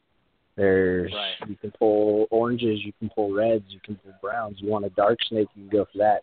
I mean, I've seen IJs that are literally the equivalent in color, black and white contrast to, or black and yellow contrast to jungles, and then you've got the same thing as the uh, different contrast with that you see with the coastals. So definitely a badass snake in a in a little package that works out real well and beefy head to give you that intimidation, but great snakes to work with. They're not as snappy as was touched on before. They're naturally docile. Don't worry about much. They they offer a lot, and I truly believe that when you put the the potential just with their color palette naturally, you start introducing that into the morphs, you're going to pull out more contrast, more colors. You're going to get more variation. You're going to get a lot of pop. I mean, you mentioned that uh, Hannibal or not Hannibal, um, Bullwinkle was a big catch for a lot of people, and I know a lot of us that, especially that like the IJs, that was definitely an eye catcher for us. But you think about how many other Jags out there are that bright. You've got to introduce the jungle, but you can do that with the IJ also, and then you can get more of that saddle pattern and saddle variation. So I think the, the IJ potentially has a lot to offer. Just whether you want to go the morph route or you want to go the pure route, it definitely has the widest spectrum. Great snakes to own.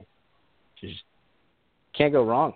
They don't take much to do. They're pretty simple to take care of, and at the same time, as you mentioned, they don't they don't take much for temperature changes. Slightest breeze, you can have something go all of a sudden if you're you're ready for it you can have breeding or you can walk away. Not looking to produce a ton but they do yield a smaller clutch. You don't need a you don't need to power pack these things with food.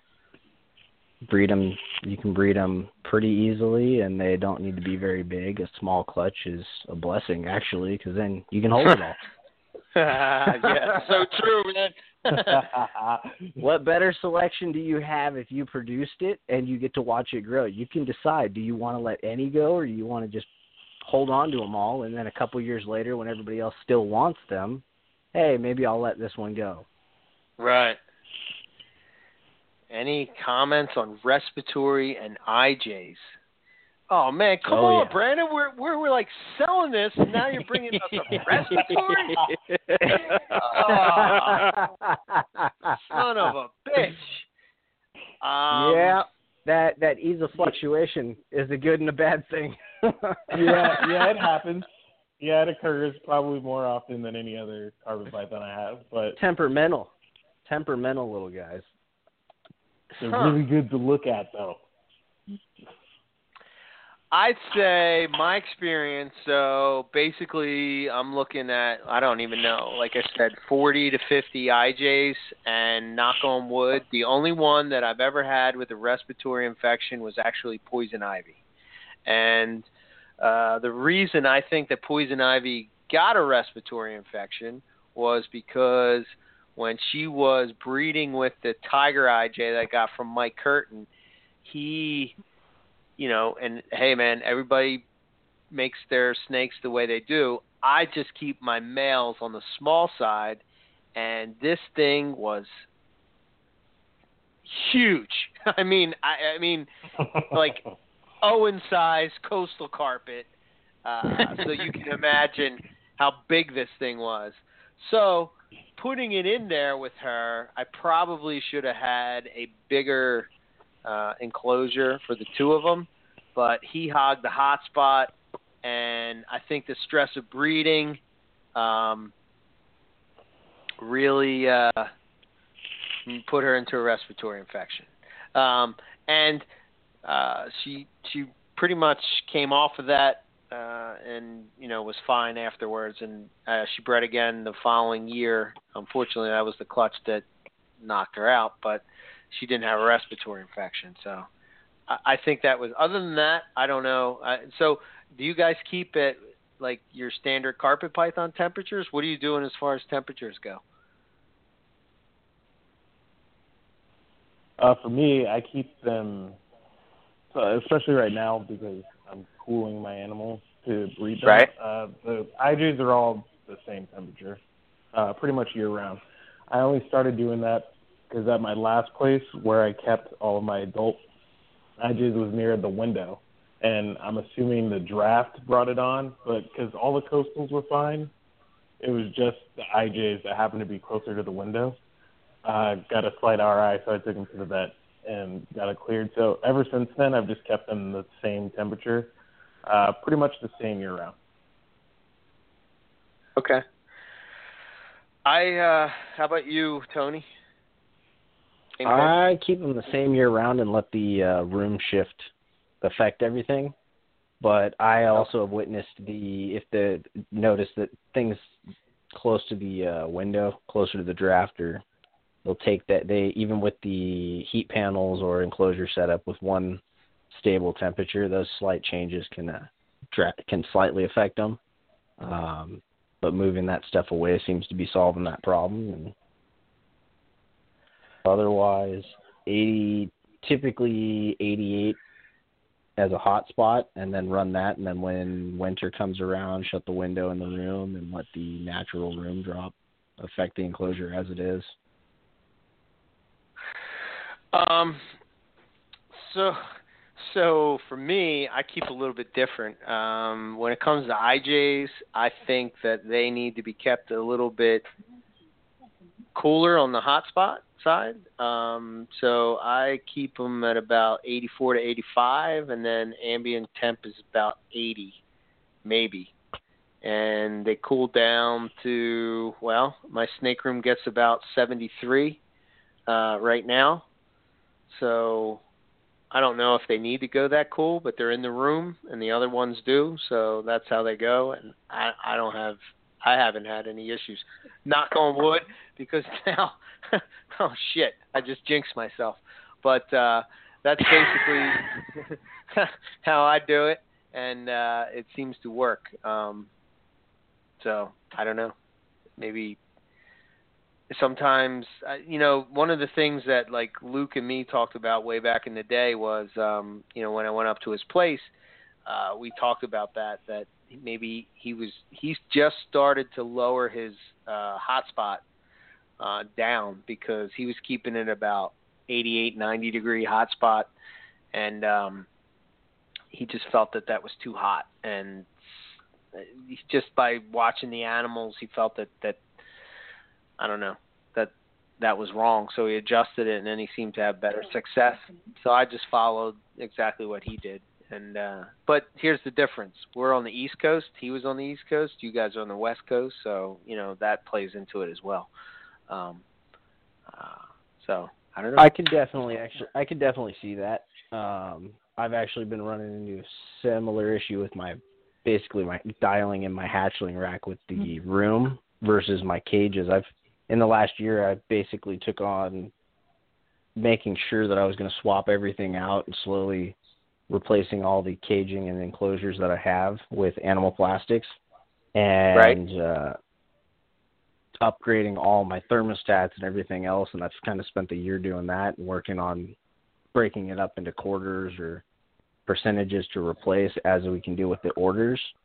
Uh, but I've definitely noticed running those temperatures in the bigger enclosure or the longer tubs versus the baby rack. I've definitely been on that idea of or that that point of okay maybe dropping the temperatures to see to help or to to cut things because I've been looking at it a lot lately and thinking that a lot of the same thing that maybe 88 even during summer or not summer during winter that's that's maybe running a hot temperature in there and just because they do do uh get a little bit uh, more sensitive to stuff at, at least the baby rack versus the adults and stuff where the the adults have more of a temperature fluctuation Gotcha.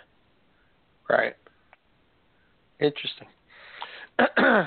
so I don't know. That's uh, we're what time is it? Yep, we're in uh, OT now, so it's going to cut off uh, fairly soon. But um, I think real quick, uh, Brandon had mentioned to me that you guys wanted to promote your Southern Carpet Fest. Um, I, I don't know. Do you want to hit on that? Go ahead, Go Terrell. Yeah. Go I'll ahead, Click Terrell. Brandon on. There you go. Is Terrell there? Brandon, Yeah, I'm here. you. Oh, okay. Brandon, you live? Am I in?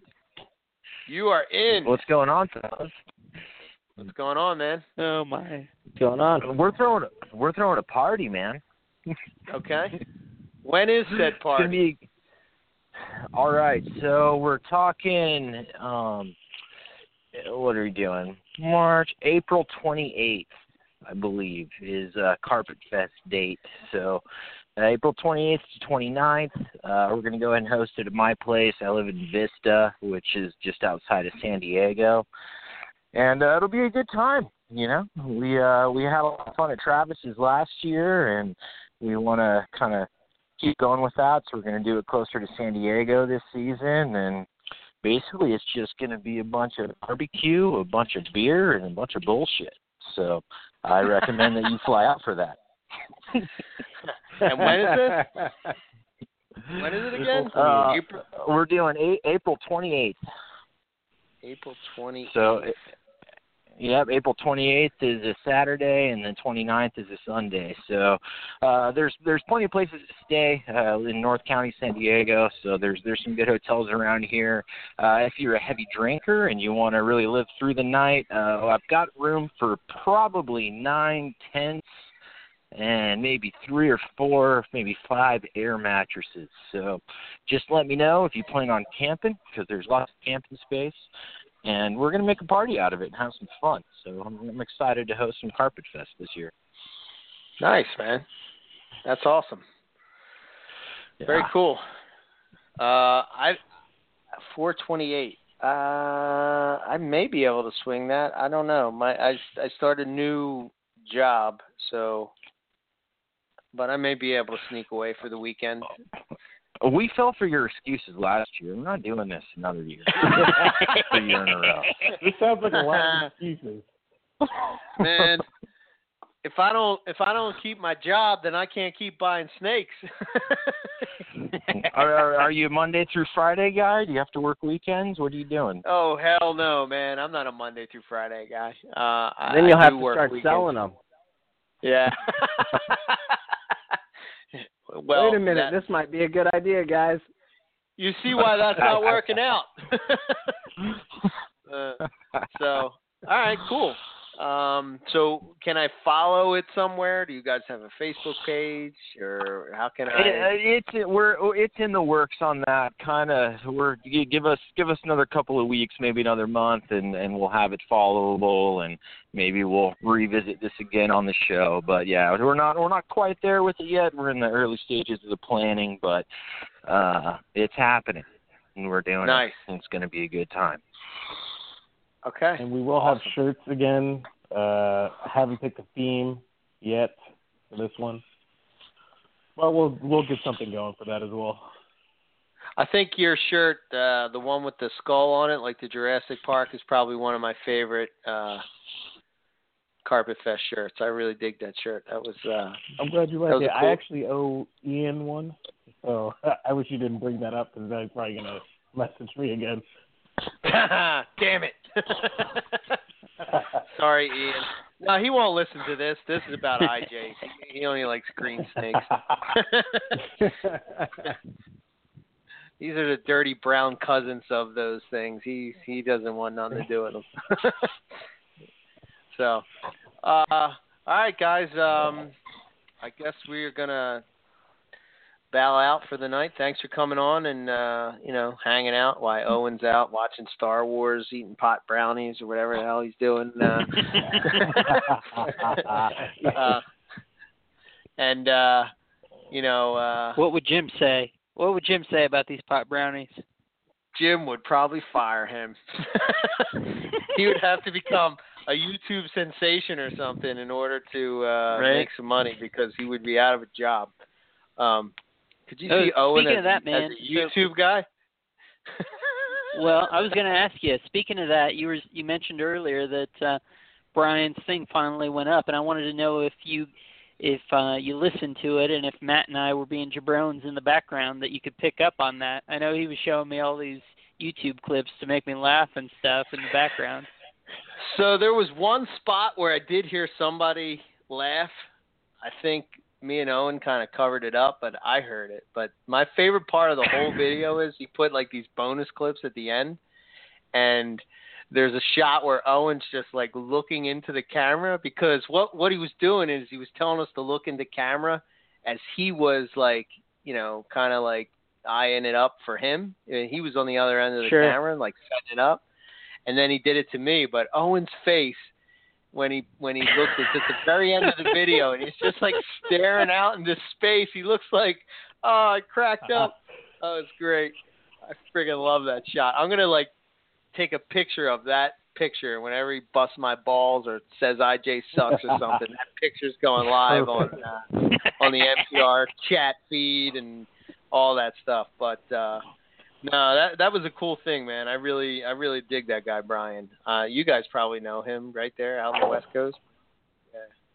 Yeah, yeah Came really to the last guy. Carpet Fest, right? Yeah. So you got to get him into IJs, man. Come on, you're failing me. We tried. We tried. you wouldn't do it. we wouldn't did do it? tried numerous times. We just barely got him into carpets, man. One step at a time. Okay, all right, baby steps. I'm with you. I'm with you. So he got a what did he get? A coastal carpet or a jungle carpet? Yeah. Yeah, I believe It he got a was coastal. I want to say he got Okay. some caramels from Travis. All right, well that's Yeah. not that's not far from IJ's. I mean, if he got a jungle, then you know he's dealing with the other end of the spectrum. But coastals we can work with. We'll just have to we'll have to work on them a little bit. So, so all right, fellas. I don't know. You want to throw out any uh, uh, pages, uh, websites, anything like that? When we start with you, Tony, what you know, somebody wants to get in touch with you, wants to check out what you got going on. Where can they find you? Uh, un- what was touched on earlier. Unfortunately, I don't really sell much. Uh, so, but you can follow me on Facebook, Revision Reptiles. Um, we post a lot of photos of what we've got, and what we're working on. Ours, a lot of our stuff is project based, so it'll be a little while before we actually expect to sell anything. But there are a few times that we do let stuff go. So Okay. follow it Revision Reptiles and uh, Revision Reptiles at Yahoo is another way if you want to just contact me. That'll work. that uh, easy way to contact me. I work on a computer all day, so email is easily accessible. So typically, I try to get back to a lot of people pretty quick. Okay. Cool, man. Awesome. We have some awesome projects, and uh, I look forward to seeing uh, what you got going on in the future. Well, Yeah. I definitely appreciate it. Thanks for uh, having me on, and you have a good one. You too, man. You too. Thank you. Absolutely. All right, Terrell, what do you got? Uh, you can follow me on pretty much any social media. Uh, it's me and April at Designer Exotics um, on Facebook, Instagram, Twitter, YouTube. Um, and we respond to messages, especially because there's two of us. We try to get to them, you know, within minutes. If anybody has questions on anything, we post pictures of all of our current projects, which is mostly IJs and uh, all of our short tail projects. So Okay. yeah, you can follow us on Cool. anything. Anything that has some kind of following mechanism, you, we're probably on it. Okay. Awesome, man.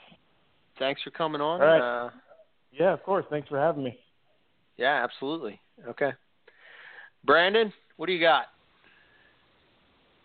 MoreliaHouse.com or Facebook slash MoreliaHouse.com. Uh, not sure what all's going on this year. Working on some chondro projects. Uh, kind of reset my my carpet python projects for this season, but trying to get some green trees going. So Facebook.com slash Morelia House.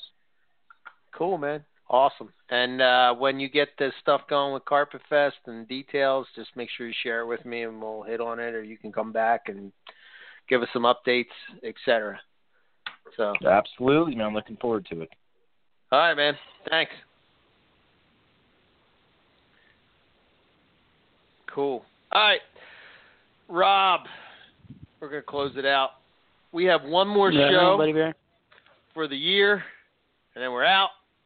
Finally, we get a break, and uh, can take a couple Tuesdays off. Maybe I can eat a pot brownie and watch Star Wars on one of them Tuesdays. Who knows? Right? but uh, yeah, um, yeah, it was cool stuff. There was um, yeah, a lot of a lot of inf- well, maybe a, I guess there was a lot of info. I don't know. I felt like like sometimes when I talk too much, I feel like I'm taking away from the guest. I might be pulling a SB on people. You know what I mean? Nah. No, I think it was good, man. I thought there was a lot of stuff there. It's not necessarily an intro show, but at the same time, I thought there was a lot of fun conversation and stuff. So I Yeah. think that I think it was good. Yeah, those guys. I tried to uh, be the Owen, you know, give you a little bit of a ribbing as I knew he would, leave you hanging as I knew he would. So, you know, I tried to fill that spot tonight. I'm digging it. I'm digging it. I, I can I can see where you're coming from. I feel lost without my sidekick. You're making me feel comfortable. I, I get it. um, oh my! but uh, no, in He's in the I- sidecar, your motorcycle of life, man. Yeah, so true. Um, so in all seriousness, no, I'm going to give my speech about IJs. I mean, like I said, uh, you know, IJs, man, they're just. Uh, I- I think they're just one of those snakes that um, you see pictures of them and they don't really do uh, the animal justice, and that kind of sounds, you know, uh, cliche to a certain extent. But I think once you see an adult IJ, uh, they're pretty goddamn impressive, man. That, like I said, that head is hard to beat, and no other carpet python that I keep has that same type of beefy head, the big jowls, and the, it's just, oh, it's impressive. Um, and the cool thing is, is that they come in sort of a smaller package. So, um, you know, you you you can you could, uh, I do keep them in in racks Right. if you wanted to. you could Uh, have I- 40 of them.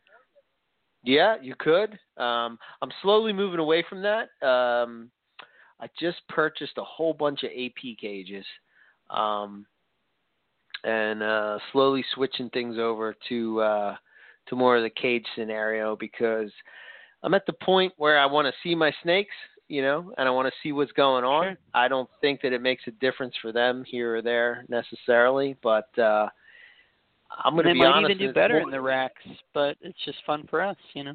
Yeah, it's more it's more for me. I'm being greedy, man. I can't help it. Uh I want to see the snakes. I want that uh that magic that I had when I was young, where you go in and it's into a room and you watch them and you're just amazed by uh, you know uh, what they're doing. Um, so the cool thing about IJs that no other carpets do, we talked about it a little bit, is that that color change that they do. Uh, it's pretty badass.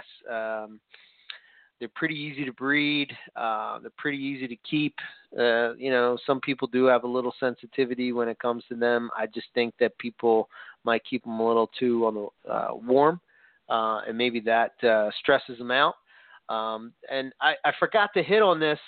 Um, I forgot to hit on this when we were uh, talking through the show, but um, one of the reasons that led me to believe that I kept them too hot is that I that my IJs were constantly in their water bowls and constantly Mm. pushed up against the cool end of the uh, of the tubs.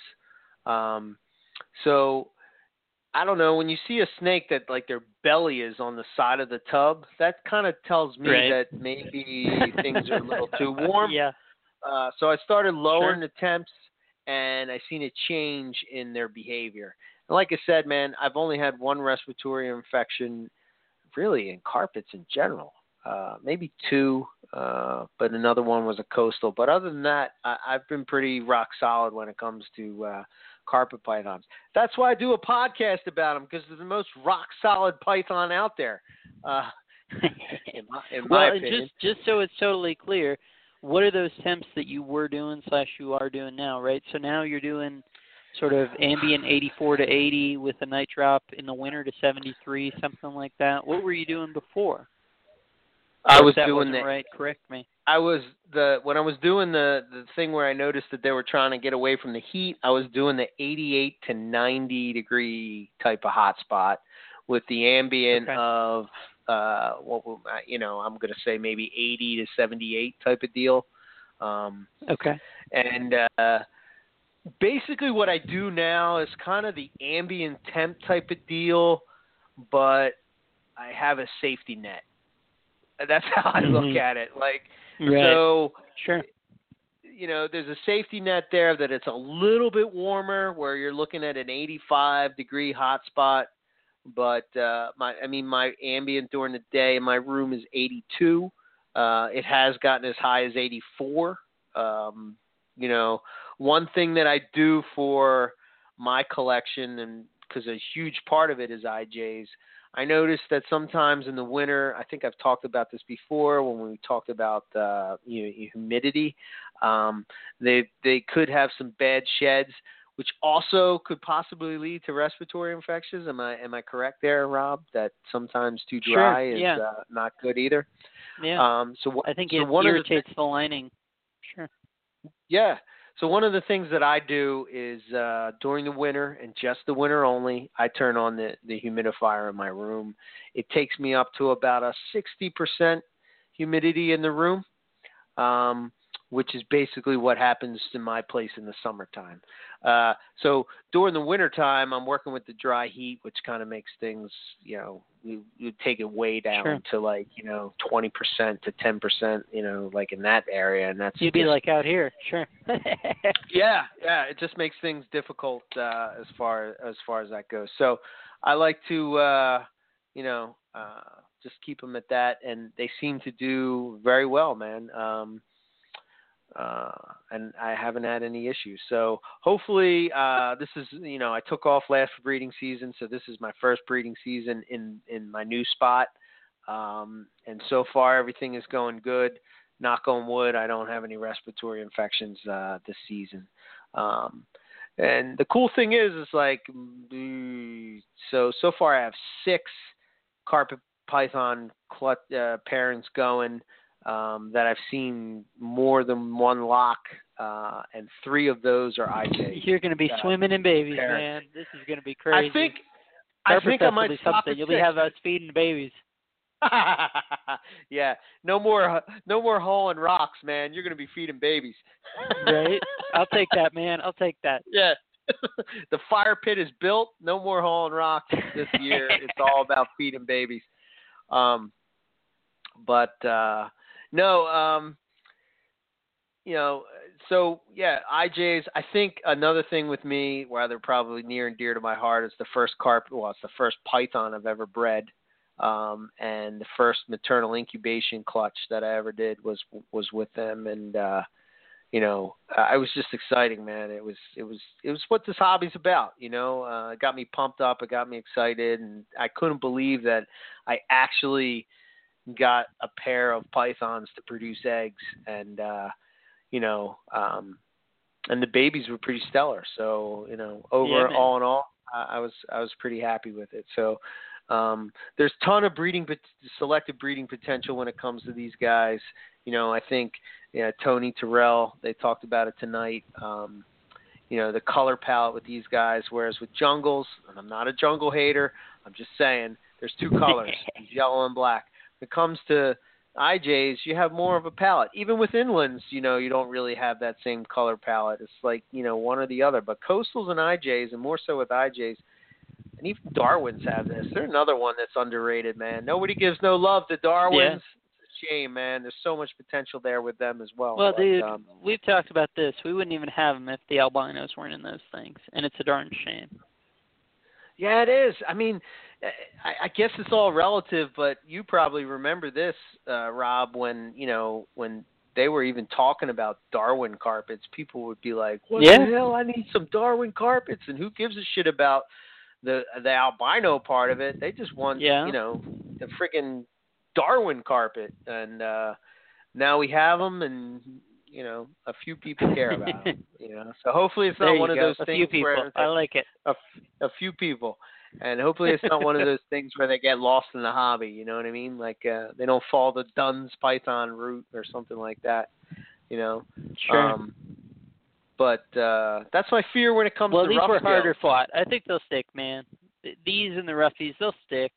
But I'm with you, man. It's just that was the thing. Stuff like the Duns was just it was easy come, easy go. You know, we didn't realize, you know, because I was around the, when they showed up. I was around when they were gone. You know, I had them when they showed up, had them, you know, and got rid of them when they were gone, and all this stuff. And those, it was easy come, easy go. These, man, anyone who's been in it long enough knows that.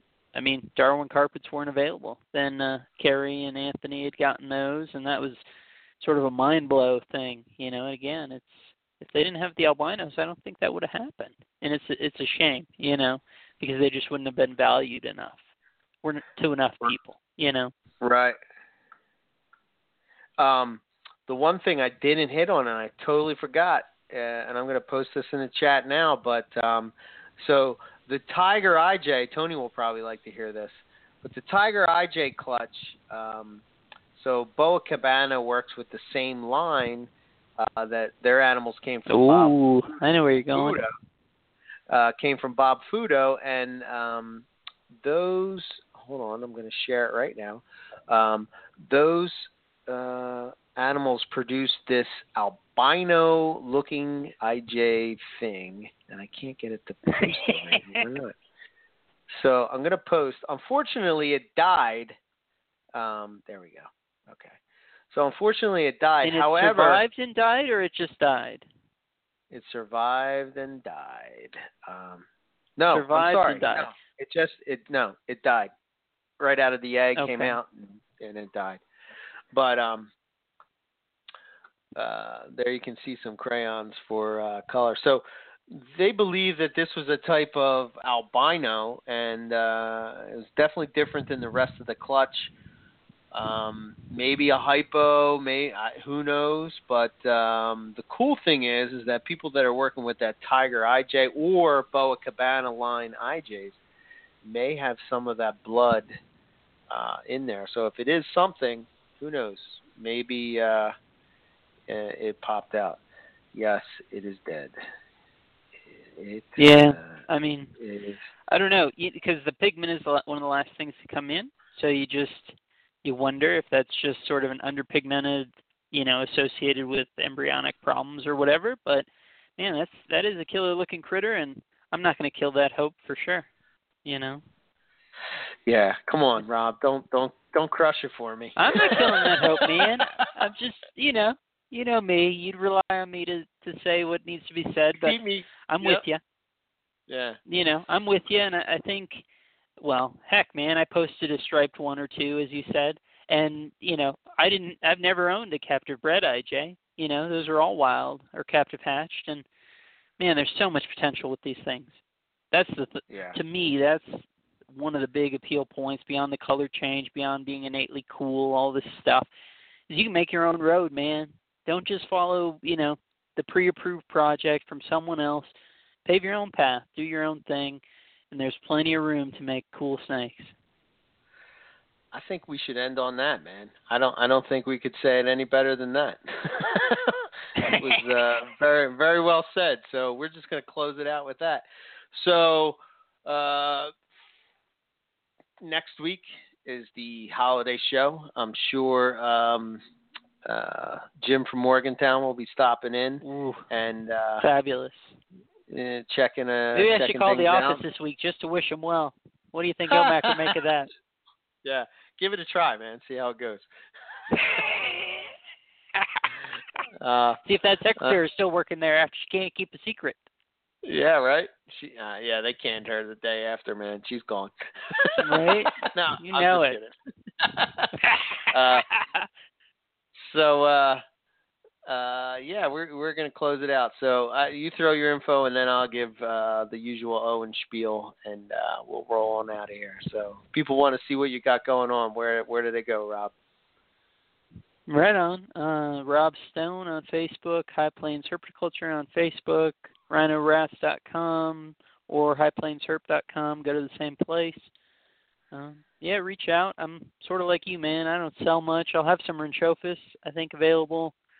Um, possibly uh, parents and Puerto Rican boas this year. Those aren't sellable critters, so that's just going to be a know you and give them away because that's the way those work. Um, but uh yeah, man. I think that's it. Oh, Cool. the Australis, we'll see. You know, those just sort of exist and maybe one day I'll walk into some babies. But uh That would be I really cool. like I know them, that's so a they're a lot of fun. you've. Yeah, you've been after that project for a while, so hopefully uh you get some luck. maybe eventually. season. One day. Someday it'll come through, man. Whether it's this season Nice. or ten seasons from now. Just keep going. But uh, yeah, man. It'll be good and I'm anxiously awaiting Jim and uh I think be good to have a break and then you'll hit it hard. I know you told me about who's coming up and it's it's an impressive lineup for sure, man. Yeah, we got some cool stuff lined up. So uh stay tuned for sure. Um so yeah, cool. All right. Uh well, thanks for coming on and uh keeping me company and uh you know, uh you know how hard it is to talk to yourself uh when you do these Yeah. things. So any help is appreciated. I'm glad we could give Owen a break and uh you know, he could uh do his thing. Uh so yeah, that's what I got. So uh um if you got uh, any comments, suggestions, etc., all that kind of stuff. Info at MoreliaPythonRadio.com is our email. Um, uh, I'm ebmorelia.com if you want to see what I got personally going on uh, as far as my collection. And then my email there is eric at ebmorelia.com. And as far as Owen, it's rogue dash reptiles. I'm sure he has a bunch of snakes to sell because he always does. And uh, you would go and check out his Facebook page. Uh, I don't know if his breeding diary is up to date. He said it was, so uh, you can go over and see what he has going on. I know he was playing with it. Not 100% sure if he finished it. I feel his pain trying to do this and do that and still, you know, do work and all that kind of stuff. Sometimes that stuff gets put on the back burner. Uh, but uh, one way or the other, he has got some uh, some pretty cool pairings going on. I've seen some locks that he's had already this summer. I know he's trying for some of those off the wall species. Like uh, I think the big thing this year with him is water pythons. Uh, so hopefully uh, he'll hit that out of the park. Look, I'm giving him more of a speech than myself. What the heck? And uh, you know, I'm trying to sell his snakes more than I sell mine. Well, that's all right. That's the way it always goes, man. Right. Uh, so rogue-reptiles.com, and uh, I think he's rogue-reptiles on Facebook as well.